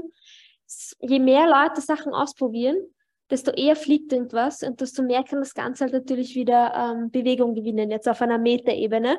Und Ideen genau. sind, glaube ich, Aber genau das passiert jetzt derzeit eh. Man sieht, dass das Bilderanschütten gut funktioniert in gewisser Hinsicht und das wird dreimal wiederholt, bis jedes Land so eine Aktion hat. Dann hat man eine mediale Diskussion für ein, zwei Wochen und irgendwie kommt man dann auch mit dem Anliegen dabei durch. Da kann man jetzt über die Methoden natürlich diskutieren, ob es das braucht in der Form. Ähm, mein Fazit ist mittlerweile, dass es wahrscheinlich das Potenzial hat, der Veränderung zu bringen, wie im Moment nichts anderes, weil wir stehen an. Hoppla.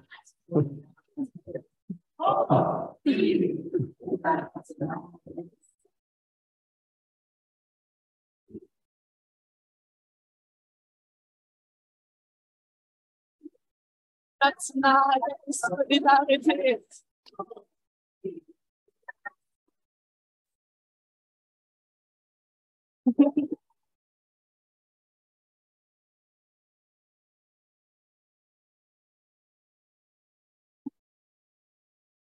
Es tut sich was. Ähm äh, du wolltest, glaube ich, auch noch was dazu sagen. Genau, vielleicht so ganz, also halt eben, die Jasmin hat gemeint, okay, wir probieren alles aus und schauen, was fliegt. Auf jeden Fall. Ich glaube, es gibt aber auch ganz viele Sachen, die noch leider viel zu wenig Aufmerksamkeit erfahren. Und ähm, das sind zum Beispiel auch eben fossile Großprojekte, die jetzt noch in Planung sind. Also wenn man sich anschaut, welche fossilen Großprojekte jetzt noch in der Pipeline sind und in den nächsten Jahren eigentlich umgesetzt werden wollen, dann gehen sich die Ziele sowieso vorne und hinten schon nicht aus. Da spricht man auch eben von sogenannten Carbon Bombs.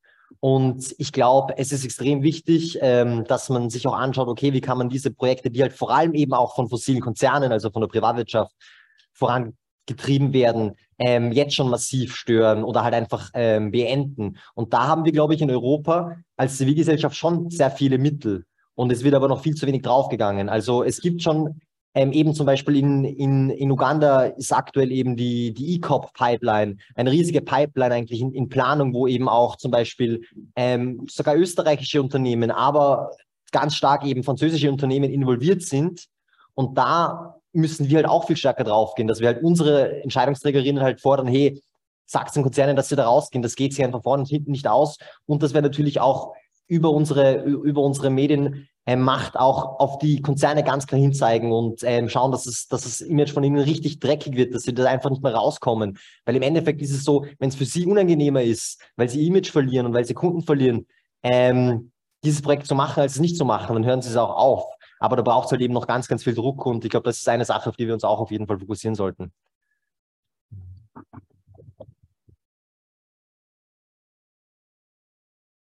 Ist noch eine Frage im Publikum oder im Zoom-Chat?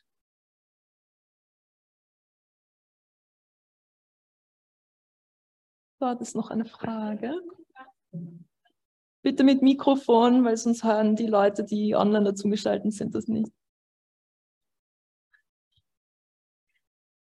Ich hätte nur einen Punkt, also Stichwort Lieferkettengesetz und EU-Lieferkettengesetz. Wie bewertet ihr da das Potenzial? Ähm, ja, schon etwas, auch was wir als Kampagnenziel haben und ist auch wichtig für Greenpeace als ein Hebel von vielen natürlich auch ähm, Stichwort Menschenrechte, aber Stichwort natürlich auch Klimabilanzen der Produkte, um das nachvollziehen zu können, woher das Produkt kommt, wer daran gearbeitet hat. Und natürlich muss man auch sagen, erneuerbare Energien sind sehr wichtig, aber auch da brauchen wir nach wie vor einfach bessere Lieferketten und mehr Transparenz, damit dass wir halt nicht Klima gegen Menschenrechte beispielsweise ausspielen.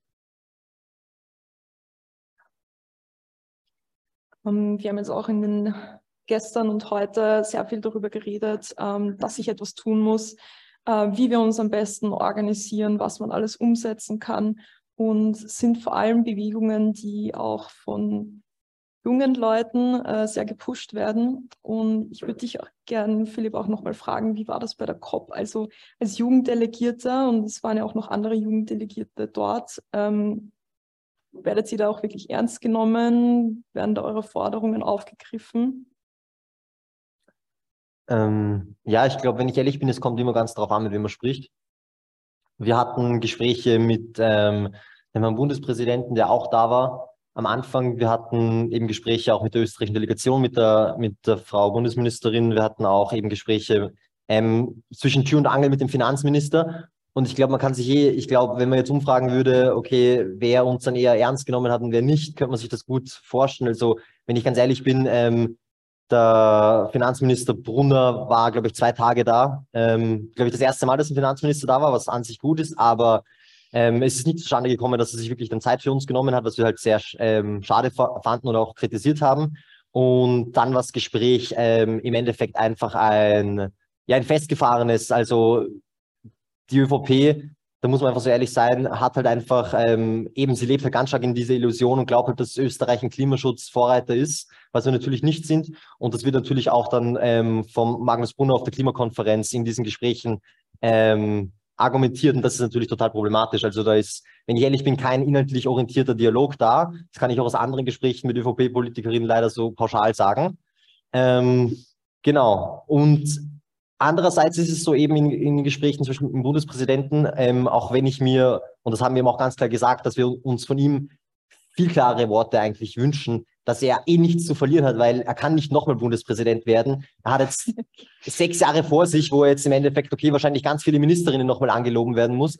Aber eben, wir brauchen, wir brauchen eine, eine ganz klare, starke Stimme. Und wenn man sich anschaut, was eben zum Beispiel der ähm, UN-Generalsekretär für Worte findet, er spricht dann wirklich vom kollektiven Suizid, ähm, also ähm, Suicide oder halt der, der kollektiven Solidarität, dann haben wir ihm auch ganz klar mit auf den Weg gegeben, halt mit dem Herrn van der Bellen, dass er viel klarere Worte finden muss, weil es reicht halt nicht aus, dass wir junge Menschen ähm, uns in unserer Freizeit halt bis in den Burnout arbeiten und im Endeffekt einfach den Politikerinnen halt abverlangen, dass sie mal das machen, was eigentlich klar auf, auf dem Tisch liegt, sondern dass eben auch diese Leute in den Entscheidungsträgerinnen-Positionen diesen Klartext sprechen.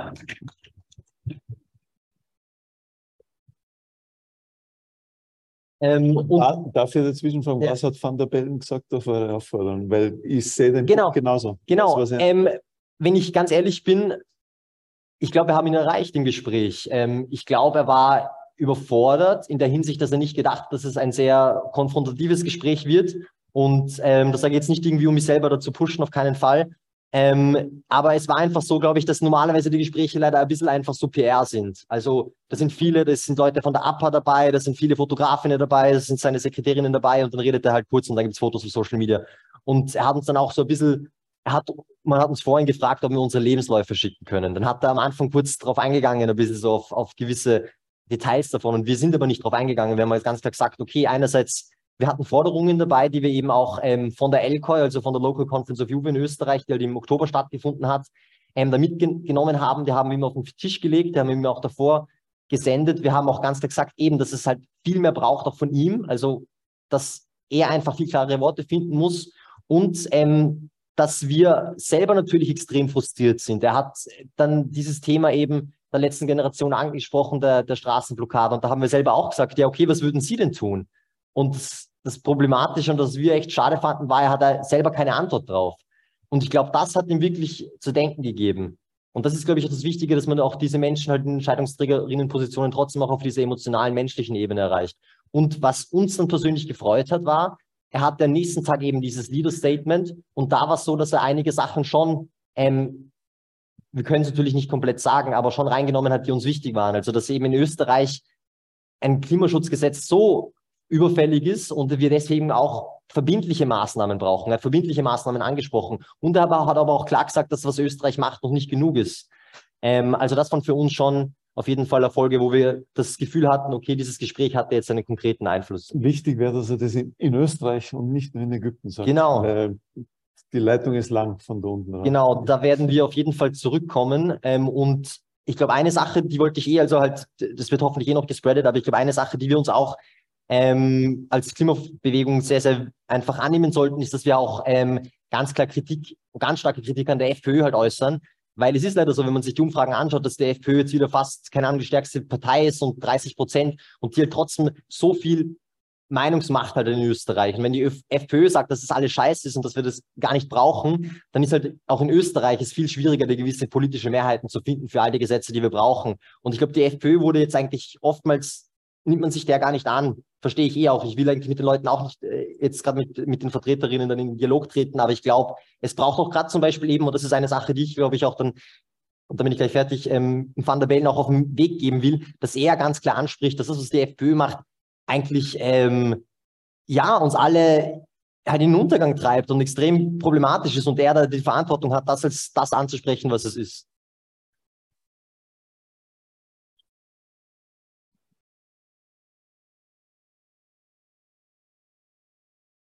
Okay, wir haben noch eine Frage im Publikum. Ich, ich komme jetzt gerne noch einmal auf das Thema Boykott zurück. Ich, ich fasse jetzt mal kurz zusammen. Also unser Herr Bundespräsident steht hinter uns. Der Herr äh, Guterres sagt auch schon, dass das alles Selbstmord ist, dass da nichts wirklich weitergeht. Es gibt, es gab 2019 eine große Bewegung. Leider Gottes ist die ein bisschen eingeschlafen, aber es gibt diese Bewegung und die findet da ja jetzt statt. Das heißt, wir, und die Wissenschaft steht hinter uns. Also wir, wir haben eigentlich einen Konsens. Momentan versteckt man sich, meiner Meinung nach, versteckt, verstecken sich die Verantwortlichen hinter der Aussage, ja, die Gesellschaft übt nicht genug Druck auf uns aus, wissen aber allesamt, dass die Gesellschaft eigentlich hinter ihnen stehen wird, dass alle wichtigen Leute hinter uns stehen. Und wenn jetzt ein Guterres sagt, also wenn jetzt die Greenpeace und Papa und wir mal alle sagen so, nee, wir kommen nicht hin, und Guterres sagt, okay, wenn die nicht hinkommen, hat es für mich auch keinen Sinn. Dann, dann ist es ja nicht mehr nur ein kleiner Protest. Wie, wissen Sie, was ich meine? Das, das, das ergibt für mich eigentlich alles Sinn, jetzt aktiv was zu machen. Ähm, vielleicht, also ich glaube, das ist leider trotzdem nicht die Logik, ähm, der vor allem die Verhandlerinnen folgen, die halt jetzt zum Beispiel eben Mitigation massiv blockieren. Wenn ich ganz ehrlich bin, Saudi-Arabien ist scheißegal, was die österreichische Zivilbevölkerung denkt. Ja, ja, ja, natürlich eben. Ja, ja, voll. Aber die EU-Verhandlerinnen, ähm, da gibt es schon eine Korrelation zwischen Druck vor Ort auf EU-Verhandlerinnen und Druck von EU-Verhandlerinnen auf Saudi-Arabien. Ähm, das ist leider so. Und wenn ich ehrlich bin, ich, ich, wir haben auch also selber drüber nachgedacht, okay, wenn jetzt die Greta sagt, sie ist nicht da, welche Legitimation haben wir dann oder was hat es für einen Sinn? Aber ich glaube leider schon, dass es halt ähm, dieses, diese Klimakonferenzen finden statt, ob wir es wollen oder nicht. Ähm, und ich sage dir eins, also letztes Jahr ähm, waren es, glaube ich, noch 480 ähm, fossile Lobbyisten, jetzt sind es 630, wird es vielleicht nächstes Jahr wieder mehr. Ich glaube nicht, dass es für das Gesamtergebnis, und ich glaube, dass es auch ganz intuitiv besser ist, wenn mehr von ihnen dort sind, als mehr, als mehr von uns. Und da gibt es ja auch die ganzen Forderungen, eben, dass man mehr Leute vom globalen Süden, mehr MAPA dorthin bringt. Das ist, glaube ich, ganz wichtig, weil vielleicht ist es dann so, dass vielleicht einer zumindest von ein paar so fossilen Lobbyisten sich halt doch denkt, wenn eine Person mit Tränen in den Augen sagt, dass, ähm, keine Ahnung, sie eine, eine, eine, eine, Person aus der eigenen Familie verloren hat, dass das schon was mit den Menschen macht. Ich glaube, das hat mehr Einfluss, wenn das trotzdem diese Konfrontation vorhanden ist, als wenn nicht. Das ist meine, das ist meine Meinung, wenn ich ehrlich bin. Ich glaube, es ist schwer zu sagen. Es kann durchaus die Dynamik vielleicht ein, einnehmen, wenn es wirklich eine geschlossene äh, Zivilgesellschaft gibt, die dann einfach gar nicht mehr erscheint zu diesen Klimakonferenzen. Es gibt natürlich auch das Risiko, dass man dann den Ländern, die das als einzige Plattform haben, dann auch noch die irgendwie entreißt. Ähm, es, I don't know, ja. Vielleicht ist es etwas, Schauen, was man verfolgen. Ja, schauen, Nächstes Jahr wäre eine gute äh, Gelegenheit. ich kann dir versichern, das wird diskutiert. Der erste Tag nach der COP habe ich schon in diversen Channels äh, gelesen, Boykott Dubai. Ähm, das, wir werden uns auch intern sicher bei Greenpeace diese Frage stellen. Also das ist sicher der Fall. Und da gibt es aus meiner Sicht nicht die, die äh, letztgültige Antwort darauf. Und das werden viele Diskussionen auch noch sein, die wir auch führen werden, um zu überlegen, was unsere Bett ist, was fliegt und was nicht fliegt und wie wir Impact machen oder vielleicht auch nicht. Ja. Hier sind jetzt noch zwei Fragen aufgekommen. Ähm, ja, meine Frage war eigentlich dahingehend, weil du, äh, Philipp, vorher auch noch davon gesprochen hast, dass viele ÖVP-PolitikerInnen da äh, in einer gewissen Illusion leben. Ähm, vielleicht eh von euch äh, drei, vier äh, Stimmungsbild dazu. Wie viele von SpitzenpolitikerInnen in der ÖVP wissen, was abgeht und wollen vielleicht auch sogar was machen oder wie von denen kann er irgendwas machen oder wollen sie es einfach nicht verstehen oder genau, wie ist es, wie ist es einfach nur ein Stimmungsbild von euch? Also der Brunner, den du erwähnt hast, der gehört eher zum progressiven Flügel der ÖVP, die dem Klimaschutz noch am aufgeschlossensten sind. Und dann gibt es eine ganz eine klasse Betoniererfraktion, die ähm, an sämtlichen Schalthebeln sitzt, einschließlich der Wirtschaftskammer. Ja. Ich möchte dazu sagen, dass der Brunner nach Vorarlberg immer fliegt, wenn er heimfährt. Mhm. Und trotzdem ist er noch der progressivste von der ÖVP. Ja. Ähm, ja, ja, also das, das fragen wir uns teilweise auch, wenn wir ehrlich sind, weil ähm, zum Beispiel, wenn man es ganz konkret macht, ähm, aktuell wird ja auch das Erneuerbaren Wärmegesetz in Österreich verhandelt.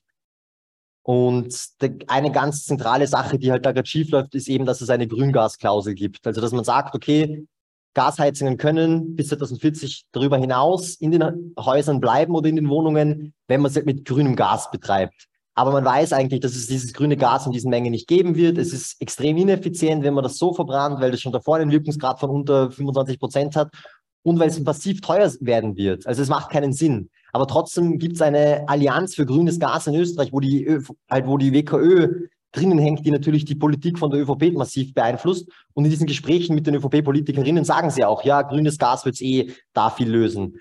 Ähm, und ich bin mir dann teilweise nicht wirklich sicher, ob die Leute das wirklich selber glauben, weil sie das von allen Seiten hören und weil da im Endeffekt in, in ihrem, in ihrem Umfeld das eh jeder glaubt oder ob sie es einfach nur, als Kalkül betreiben. Ich glaube, das hält sich teilweise so in Waage, ähm, weil es das Problematische ja auch ist, also gerade beim grünen Gas, das ist ja sogar massiv wirtschaftsschädlich, wenn das in den, also für die Bereitstellung von Raumwärme verwendet wird, weil es dann für die Industrie, wo es eben keine Alternativen gibt, fehlt und diese Preise halt massiv in die Höhe treibt. Aber so weit denken sie nicht oder ich weiß es, ich weiß es nicht. Aber ich glaube, dass so Ähm, ja, wenn ich ehrlich bin, also ich sehe das so eher, es geht nicht darum, was jetzt, was sie jetzt wissen oder was sie nicht wissen. Es geht darum, was halt ihnen politische Vorteile bringt, also Wählerstimmen.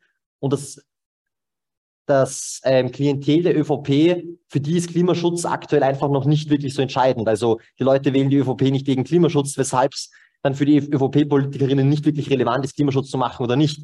Und da habe ich auch, wenn ich ehrlich bin, jetzt auch im Hinblick auf die nächsten Regierungen echt Angst, weil das für die SPÖ, glaube ich, ähnlich ist. Die SPÖ gewinnt keine Wahlen leider mit Klimaschutz, weil die Wählerinnen der SPÖ, das Klientel, nicht wirklich so diese Sensibilisierung haben und das ist so interessiert. Und ich glaube, das sind so die Anreize, die so ein bisschen ähm, da eine Rolle spielen.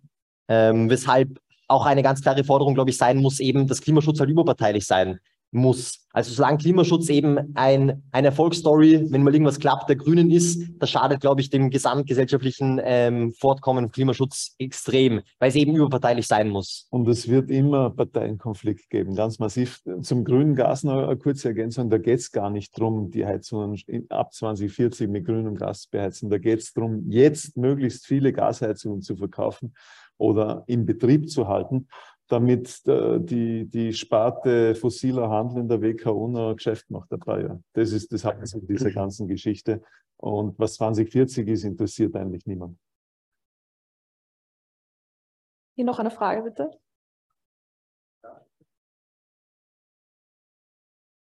Hallo? Ja, okay.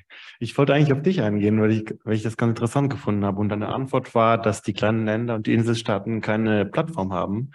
Und ich meine, es gibt so viele internationale Organisationen wie Greenpeace, wie Menschenrechtsorganisationen, die ähm, auch an der UN affiliated sind und so weiter. Man könnte ja genau als Boykott denen eine Plattform bieten und genau diese Länder einladen und es möglich machen, dass diese Länder einfacher dahin kommen und eine Resolution geschlossen von diesen Ländern machen. Klar, wir haben die Blöcke, vielleicht China, China und USA, aber wir haben auch äh, andere Zusammensetzungen, die man vielleicht irgendwie kreativ kreieren kann weil die gleiche Forderungen haben, weil die gleiche Bedürfnisse haben und weil die am, das, das schlimmste Bedürfnis ist, dass die am meisten betroffen sind. Und ich glaube, dass man so Boykott zusammen auch als irgendwie als Macht aussetzen könnte, einsetzen könnte. Zumindest könnte man einmal probieren, ob es fliegt. Und wenn es nichts wird, keine Aufmerksamkeit da ist, dann starten wir halt übernächstes Jahr wieder hin.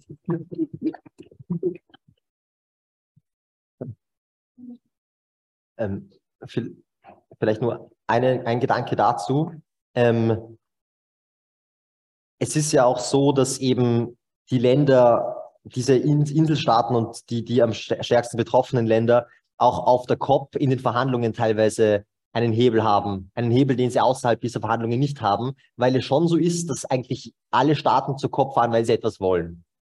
Und die EU, also wenn man, wenn man auch die Verhandlungen, glaube ich, so verfolgt, da kann man schon ähm, das so sagen, dass die EU eben schon stark wollte, dass jetzt eben zum Beispiel China oder Indien oder andere große Emittenten, dass die ihre Ziele nachschärfen oder einfach mehr Klimaschutz betreiben, mehr Mitigation betreiben. Was ich damit sagen will, so, wenn jetzt auch der, all die anderen kleinen Staaten das boykottieren würden oder nicht daran teilnehmen, ähm, dann kommt die EU trotzdem im Endeffekt mit etwas, was sie wollen, daher und dann kriegen sie das vielleicht auch einfacher. Weil die Tatsache, dass sie, dass dieses Jahr eben dieser Loss and Damage Fund möglich war, war halt auch nur, weil natürlich die EU und die USA auch in anderen Bereichen trotzdem etwas wollten, sonst wären sie nie darauf eingegangen.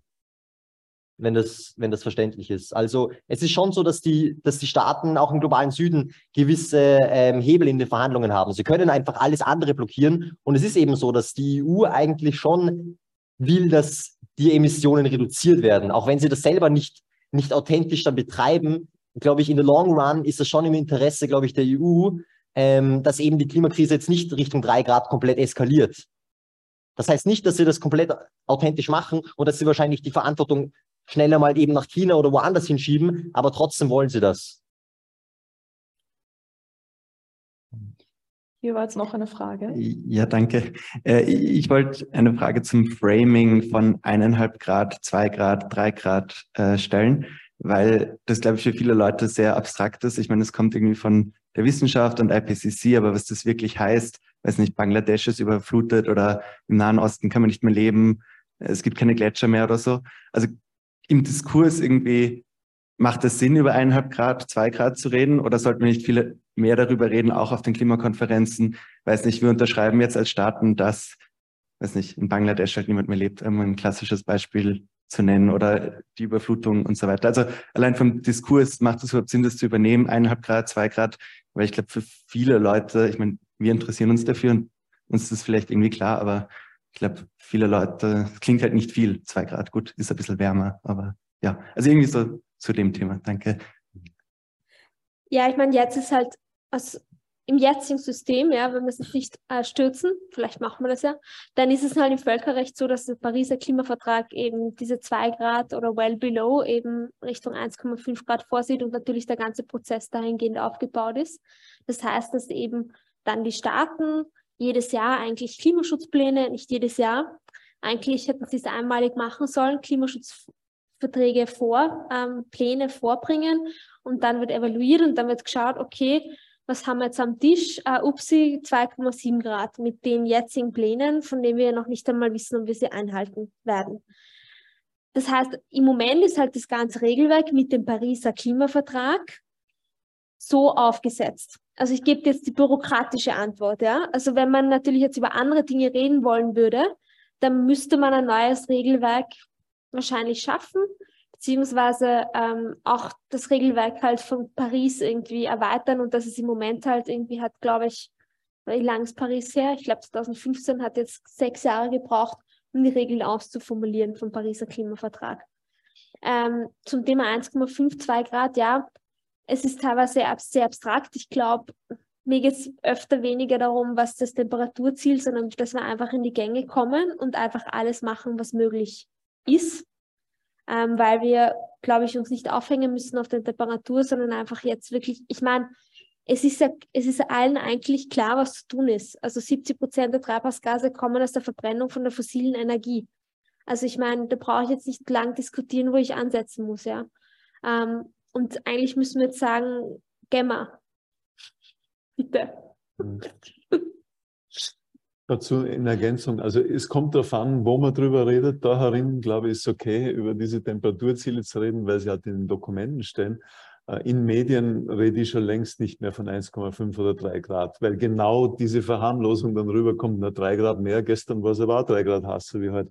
Ähm, das ist eine ganz schlechte Form der Kommunikation. Ich rede da mittlerweile nur noch von Klimakatastrophe, wenn ich drei Grad meine äh, und Klimanotstand, wenn es um unter zwei Grad geht. Äh, und dann gibt es einen Haufen andere Wörter, die wir längst meiden oder überwinden sollten. Das allererste ist Klimawandel. Also das ist ein derartiges Unwort, das ich aus meinem Sprachgebrauch mittlerweile äh, zum Glück rauskriegt habe. Das hat auch Zeit gedauert, weil ich habe das 20 Jahre lang gesagt. Äh, warum ist es unmöglich? Weil es das Problem komplett verharmlost. Es kommt aus einem Memo eines Politikberaters in den USA, der das für die Republikaner geschrieben hat, mit dem Ratschlag, ab sofort nur noch von Climate Change zu reden, weil das so harmlos ist, als ob man auf Florida auf Urlaub fährt und sagt ja nie Klimakrise oder schon gar nicht Klimanotstand auf die Art, weil da werden die Leute alarmiert. Äh, mittlerweile sage ich das nur noch diese zwei anderen Begriffe. Und dann geht es weiter mit, mit, globaler Erwärmung. Jeder mag es warm, das ist was total Angenehmes. Es muss Erhitzung heißen. Äh, und das, das letzte Wort, das man überwinden müsst, äh, und das ist eine harte Nuss, wäre Klimaschutz. Ja, weil da sind wir wieder bei dem Thema, äh, als ob wir das Klima für irgendjemand schützen, außer für uns. Wir müssten längst von Zivilisationsschutz reden, weil es geht tatsächlich um den Bestand unserer Zivilisation und nicht um das Klima als Selbstzweck. Also da hätte man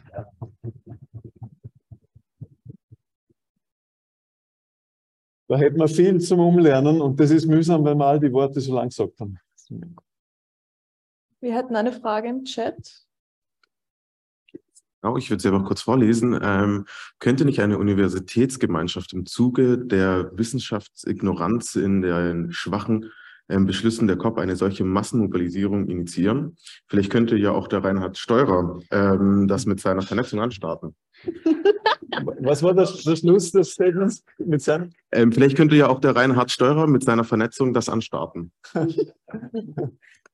ich tue, was ich kann, um zu vermitteln, dass ziviler Widerstand im Moment das gangbarste Mittel zu sein scheint, weil Massenmobilisierung nicht möglich ist. Äh, und ich bemühe mich als Wissenschaftler zu betonen, dass die Anliegen derjenigen, die da im Widerstand sind, wissenschaftlich großteils, wenn nicht vollständig gedeckt sind. Ja. Also ich versuche den Leuten die Rückendeckung zu geben, die sie brauchen. Ich habe mir selbst ehrlich gesagt schon überlegt, wie weit ich gehen sollte und wann es soweit ist, dass ich mich auch irgendwo äh, in, an einer Aktion beteiligt. Äh, Im Moment steht für mich die Frage im Vordergrund, wie kann ich am meisten bewirken? Und ich glaube, im Moment ist es sinnvoll, quasi den, den Rücken zu stärken und sie noch nicht selber dort hineinzubegeben. Ich schließe nicht aus, dass das dann irgendwann doch noch passieren will, weil eh schon wissen. Eh schon wissen. Eine Frage noch. Ja. Ähm, also ich fand eigentlich diese Idee mit dieser Antikop ziemlich gut, aber das wollte ich jetzt gar nicht sagen, sondern ähm, was ich fragen wollte ist, wie man eben, wie man am ehesten eine kritische Masse erreichen kann oder wie man denn die Leute am besten darauf anspricht. Ist es wirklich durch Horrorszenarien oder stößt man dadurch nur auf Verdrängung und ähm, Abblockung oder kann man mehr erreichen durch Utopien oder ich weiß nicht, womit man Leute erreichen kann, die bisher irgendwie nicht auf der Straße sind. Ja. Da haben wir viel Gedanken gemacht in den letzten Jahren, genau zu der Frage. Und ich glaube, es ist sowohl als auch. Du musst zuerst vermitteln, wie dringend es ist, ja, dass die Hütte brennt und nicht Klimawandel uns da irgendwie ein bisschen unangenehm werden kann. Weil erst wenn die Dringlichkeit klar ist, kriegst du eine Bereitschaft für Dinge, die über Technik hinausgehen, die ja ins persönliche Konsumverhalten hineingehen. Und dann quasi immer mit der Dringlichkeit äh, ist wichtig zu betonen, dass wir alle Lösungen haben, die wir brauchen. Wir müssen nur schnell genug äh, die in die Anwendung bringen und das erfordert politische Maßnahmen. Also das übersteigt die Möglichkeit des Einzelnen äh, und Politik ist dann soweit, wenn sie eben den Druck von unten spürt und, und klar zu verstehen kriegt, die nächste Wahl können sie ja nicht gewinnen, nur mit Scheinklimaschutz. Äh, also das wäre für mich die, die Schlussfolgerung zu der Frage. Ich würde noch ergänzen, ich glaube auch nicht, dass man immer alle Menschen mitnehmen muss. Das to be honest. Ja. Also ich meine, wenn man sich an, also ganz ehrlich, wir hätten keine Frauenrechte, wenn wir vielleicht dafür Mehrheit gebraucht hätten. Wir hätten auch nicht die Sklaverei abgeschafft, wenn wir dafür eine Mehrheit gebraucht hätten. Also es ist schon so, dass oft äh, dieser Wandel auch von einer, einfach einer kritischen Masse, und das sind manchmal schon natürlich 20 bis 30 Prozent. Ähm, aber man wird gewisse Leute, vielen Leuten ist einfach scheißegal, egal was passiert. Ja, die sitzen zu Heim und zudern. Also das heißt, man muss halt diese kritische Masse erreichen und da sind die Überlegungen natürlich ähm, sehr wichtig, wie man das macht. Auch so, dass man die Leute dann nicht demoralisiert und sie sich denken, naja, ist eh schon alles wurscht, weil das ist natürlich auch, das wird auch eine immer größere Bedrohung im Moment, dass man sagt, die Aufgabe ist so groß, es ist zum Verzweifeln, dann mache ich einfach lieber weiter wie bisher. Ich glaube, die meisten haben sich das schon mal gedacht, zumindest kann ich es von mir selber auch behaupten. Ähm, und das ist dann auch diese Hoffnung, glaube ich, ist schon auch wichtig, dass die auch immer mitschwingt und dass wir schon was machen können, ja. Also wir sind dem nicht ausgeliefert. Das hat nicht, das ist nicht Gott gegeben, dieses System, das haben wir geschaffen. Dieses System, der Kapitalismus, diese Ressourcenverbrauch, den wir jetzt haben, den gibt es auch nicht seit tausenden Jahren, den gibt es seit ein paar hundert Jahren. Und wir können das auch wieder ändern. Wir haben dieses System geschaffen und wir können es auch wieder verändern. Und ich glaube, an dem müssen wir schon glauben und auch diese Hoffnung auch mitkommunizieren, ja. Was es braucht. Was es braucht, ist ein großer gesellschaftlicher Lernprozess, der ohne Medien so nicht möglich sein wird. Äh, und äh, die müssten im Grunde Berichterstattung bringen, die an die Corona-Berichterstattung äh, erinnert, wirklich in, großem Umfang. Und da helfen dann auch zivilgesellschaftliche Aktionen bis hin zu zivilen Widerstand, weil die Berichterstattung generieren und da den Anlass bieten, dann über Inhalte zu reden. Also ziviler Widerstand gibt der Klimakrise sozusagen die Dringlichkeit, den medialen Aufhänger zu berichten, den sie sonst oft nicht hat. Und vielleicht auch jetzt eben, ich, ich wollte das genau ansprechen, so für mich ist es irgendwie ein, ein Vergleich, der schon ein bisschen Hoffnung gibt, wenn man sich anschaut, was eigentlich während Corona politisch möglich war oder was da alles passiert ist. Ähm, wer hätte gedacht, vor, drei Monate vor dem ersten Lockdown, dass es da nur noch fünf Gründe gibt, wieso man das Haus verlassen darf und dass da die österreichische Bevölkerung zum Großteil mitspielt. Also ich glaube, das hätte niemand irgendwie für möglich gehalten, war aber dann trotzdem politisch möglich. Und wenn man sich anschaut, sogar die Umfragewerte der ÖVP waren da teilweise sogar noch extrem hoch. Ähm, was ich damit sagen will, wenn es eben zur Klimakrise dann wie in Corona vielleicht jeden Monat einfach eine Presse Konferenz geben würde, wo auch der, der, der Nehammer oder wo andere Politikerinnen ganz klar eben das ansprechen, was als Sache ist, dann wäre, glaube ich, die Bereitschaft der österreichischen Bevölkerung sehr schnell ähm, dort, wo sie sein muss. Also ich habe schon das Gefühl, dass wenn die Leute, wie, wie eben bei Corona, halt einfach im Endeffekt wissen, worum es geht, dass dann nicht alle, es gibt immer vielleicht 15 Prozent oder ich weiß nicht, wie groß der Teil genau ist, aber dass die große Mehrheit schon dann auch bereit ist, gewisse Maßnahmen zu treffen, weil das tun wir alle, alle in unserem persönlichen Leben. Wenn ich weiß, dass ich, keine Ahnung, jetzt ganz einfach gesagt die Prüfung habe, dann muss ich halt lernen. Die Leute treffen diese Entscheidungen in der Regel, die halt notwendig sind. Und ich glaube, so was bei der Klimakrise auch, aber die Leute wissen das halt einfach nicht. Und da ist eben so, glaube ich, dass vor allem die Politikerinnen noch viel stärker Klimakrisenkommunikation betreiben müssten ähm, was aktuell nicht der Fall ist. Und um vielleicht da zu ergänzen, was Corona betrifft, was ich sehr spannend fand, ist also diese Theorie des, des starken Staats oder dass sehr viel vom Staat gelenkt wird und einfach angeschaffen, haben wir bei Corona ja gesehen, was auch möglich zum Beispiel war, was da Maßnahmen getroffen wurde. Ja. Auf einmal wurde eine Voll. Infrastruktur zum Testen aufgesetzt. Es wurden Impfstoffe entwickelt in Rekordzeit und da wurde auch nicht lange gefragt. Also ich denke zum Beispiel, warum können wir nicht alle Öl- und Gasheizungen einfach tauschen in Österreich? Und ich stelle mir das so wie beim verpflichtenden Impfprogramm vor. Man kriegt einen Zettel, da steht, wenn man zu Hause sein muss, da kommt dann der Installateur, der Staat zahlt alles. Ich muss nur zu Hause sitzen, warten, bis die Heizung getauscht wird und dann gehe ich wieder. Und dann klingt es natürlich absurd, weil es kostet einen Haufen Geld, aber wir geben wie viel? 30 Milliarden Euro bis 2025 für Teuerungsausgleich aus. Das sind 30 Milliarden, die sind verloren. Die sind eigentlich nur eine Abfederung, die wir eigentlich den Öl- und Gaskonzernen ausschieben. Aber die Installateure fehlen. Ja, die Installateure fehlen, ja. Ich frage mich halt, wo all diese, die, die, äh, das ganze Personal zum Testen, wo, wo die ganzen, äh, die sind ja auch auf einmal irgendwo daher gesprießt, ja. Also ich meine, ich glaube schon, wo ein Wille ist ein Weg und was wir die ganze Zeit hören, ist eben, was wir nicht können, ja, was nicht vorhanden ist. Aber es gibt einfach keinen Drive dahinter, auch wirklich zu sagen, das ist jetzt keine Entscheidungsfrage mehr. Wir verbieten die vielen. Was wir euch geben können, ist eine staatliche Finanzierung eurer Heizungen und halt Komfort, weil ich brauche mich nicht einmal darum kümmern. Ja. Also solche Maßnahmen brauchen wir mehr. Entschuldigung, darf ich mich da gleich einhängen, weil Sie oder du gerade gesagt hast, äh, was funktioniert und was nicht funktioniert. Ich habe jetzt schon die ganze Zeit gedacht, wie ich das gut rüberbringe, ohne gleich ein Horrorszenario zu machen.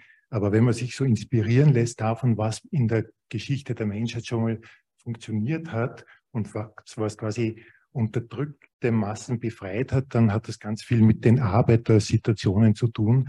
Und wenn man sich anschaut, wie quasi nach der industriellen Revolution die Arbeiter eigentlich degradiert worden sind zu äh, ganz äh, wie soll ich sagen, wirklich armen Seelen. Da gab es ja sogar die Aussage, wenn ihr die Sklaven befreit, müsst ihr davor aber uns Arbeiter in England befreien. Wir, wir sind eigentlich ärmer als die Sklaven.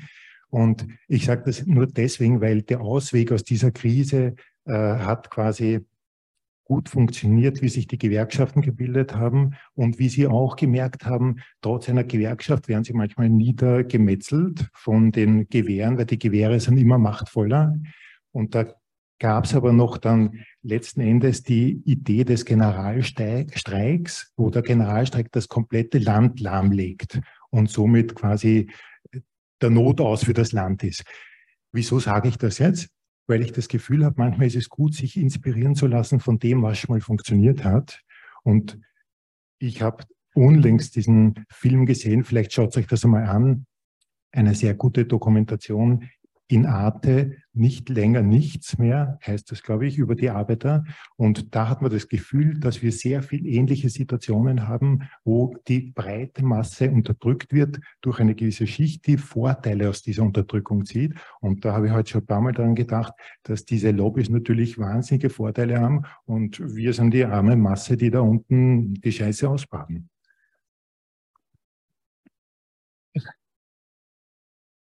Gutes Beispiel. Die Arbeiterbewegung hat gezeigt, was möglich ist, was für Veränderungen in der Gesellschaft gehen. Das Blöde ist nur, dass die eher gegen die Abschaffung der fossilen Pendlerpauschale einen Generalstreik ausrufen würden, als für die Abschaffung der Pendlerpauschale. Also die Gewerkschaft hat da oft sehr große Probleme, wenn es um Klimaschutz geht. Das ist, das ist ein bisschen der Konflikt, in dem wir stehen. Wobei ich da jetzt natürlich nicht die Gewerkschaft meine, sondern eine Interessensvertretung, Okay. die quasi die Unterdrückten vertritt. Ich habe jetzt nicht die Gewerkschaft gemeint. Sinnvoll wäre es eine Gewerkschaft der, Der jungen Leute. der jungen so, Leute oder der durch den Klimawandel. Betroffenen. Das sind wir ja eh alle Ja. in Wirklichkeit, aber das ist, glaube ich, da nicht so, wird nicht überall so gesehen. Organisiert euch. Groß. ja. Ähm, ja, was, was vielleicht schon cool ist, eben jetzt gerade so Gewerkschaft oder Arbeiterinnenkammer, ähm, auch wenn ich die Kritik natürlich teile und da auch sehr oft ähm, schon total problematische Forderungen ähm, nach außen getragen worden sind, auch in jüngster Vergangenheit. Es ist trotzdem so, dass die Arbeiterinnenkammer aktuell eben daran arbeitet, eine Akademie für Betriebsrätinnen und generell einfach andere Gewerkschafterinnen ähm, zu gründen, ähm, wo es im Kern um Klimaschutz geht und wie man das eben sozialverträglich gestalten kann. Und das findet jetzt im äh, März oder im April dieses Jahr das erste Mal statt und da sind auch eben Vertreterinnen der Zivilgesellschaft eingeladen und aktiv ähm, im, im Aufbau von dieser Akademie inbegriffen. Ähm, das ist, finde ich, schon eine gute Initiative und ich glaube, das ist auch ganz wichtig, dass man eben diese, diese sozialen Kämpfe noch viel stärker äh, miteinander kombiniert und ich glaube, das ist ein, ein, ein wichtiger Schritt, der das, der das ermöglicht, ähm, ohne die Kritik jetzt irgendwie zu schmälern. Gibt es noch eine Frage aus dem Publikum? Eine Frage im Chat, bitteschön. Und zwar eine Folgefrage. Da ist jemand entfernt von Ihnen, Herr Steurer. Ähm, was bräuchte es denn, um einen Steurer auf die Straße zu bringen, frei nach dem Motto Wissen verpflichtet? Wow.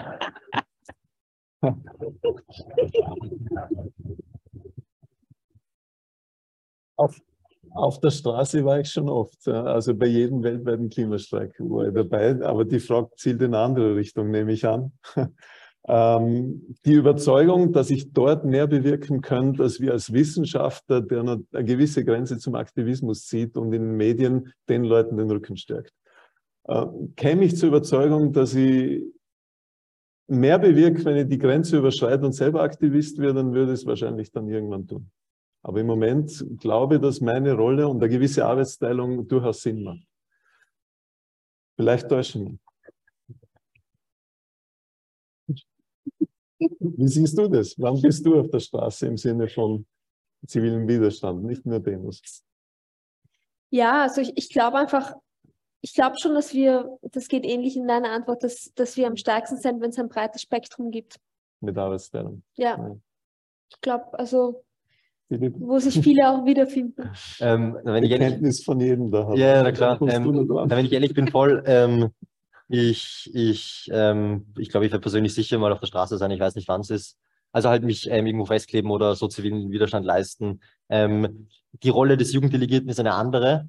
Ähm, und ich glaube, es ist auch okay, dass es eine andere ist. Und ich will da auch den Rahmen, den mir diese, diese Organisation bietet, also Climates Austria, ähm, das auch respektieren, weil da sehr viel Arbeit reingeflossen ist und das auch nicht selbstverständlich ist, obwohl es selbstverständlich sein sollte, dass eben die Jugenddelegierten, also dass es sechs Österreicherinnen dieses Jahr gab, die auf die Klimakonferenz ähm, gefahren sind und da auch finanziert worden sind vom Klimaministerium, weil wir haben uns mit anderen Leuten getroffen und das sind dann teilweise eine Person oder keine. Ähm, das will ich respektieren, aber ähm, in meinem privaten Aktivismus wird es mich auf jeden Fall, glaube ich, auf die Straße ziehen. Ähm, genau, voll. Ja. Also vielleicht ist es sogar schon die nächste. Jetzt, heute sind wir in einem besetzten Hörsaal. Vielleicht ist die übernächste ähm, Diskussion dann auf der Straße. Wie geht's dir damit? Ähm, ja, also ich sitze jetzt auch hier für Erde brennt Boku, ähm, habe mitgeholfen bei der Gestaltung des Programms, ähm, dass wir wirklich diesen Raum auf der Uni nutzen. Wir nehmen uns jetzt einfach diesen Raum, wir haben den Hörsaal besetzt und wollen ihn dafür nutzen. Weiß es von meiner Erfahrung und auch von vielen anderen Studierenden, dass die Uni der Raum ist, um aktiv zu werden. Um, es gibt so viele Studierende, die aktivistisch ähm, aktiv sind. Und dass wir uns da vernetzen und gemeinsam noch was Größeres schaffen. Und ja, es braucht auf der BOKU auch etwas und deshalb sind wir Erde brennt BOKU hier im TÜVI und besetzen den. Und es muss noch größer werden.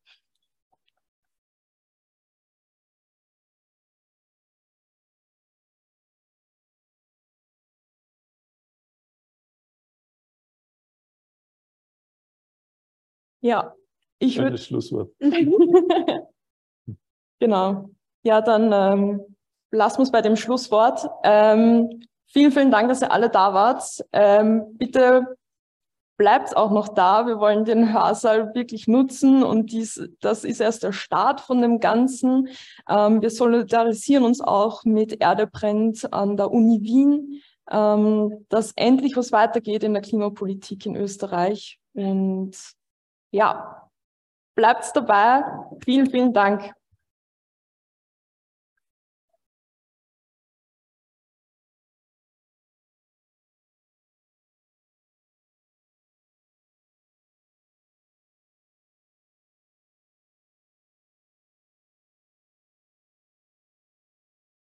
Erde! Brennt, Erde! brennt, Erde, Erde, Erde! brennt, brennt, brennt. Dankeschön.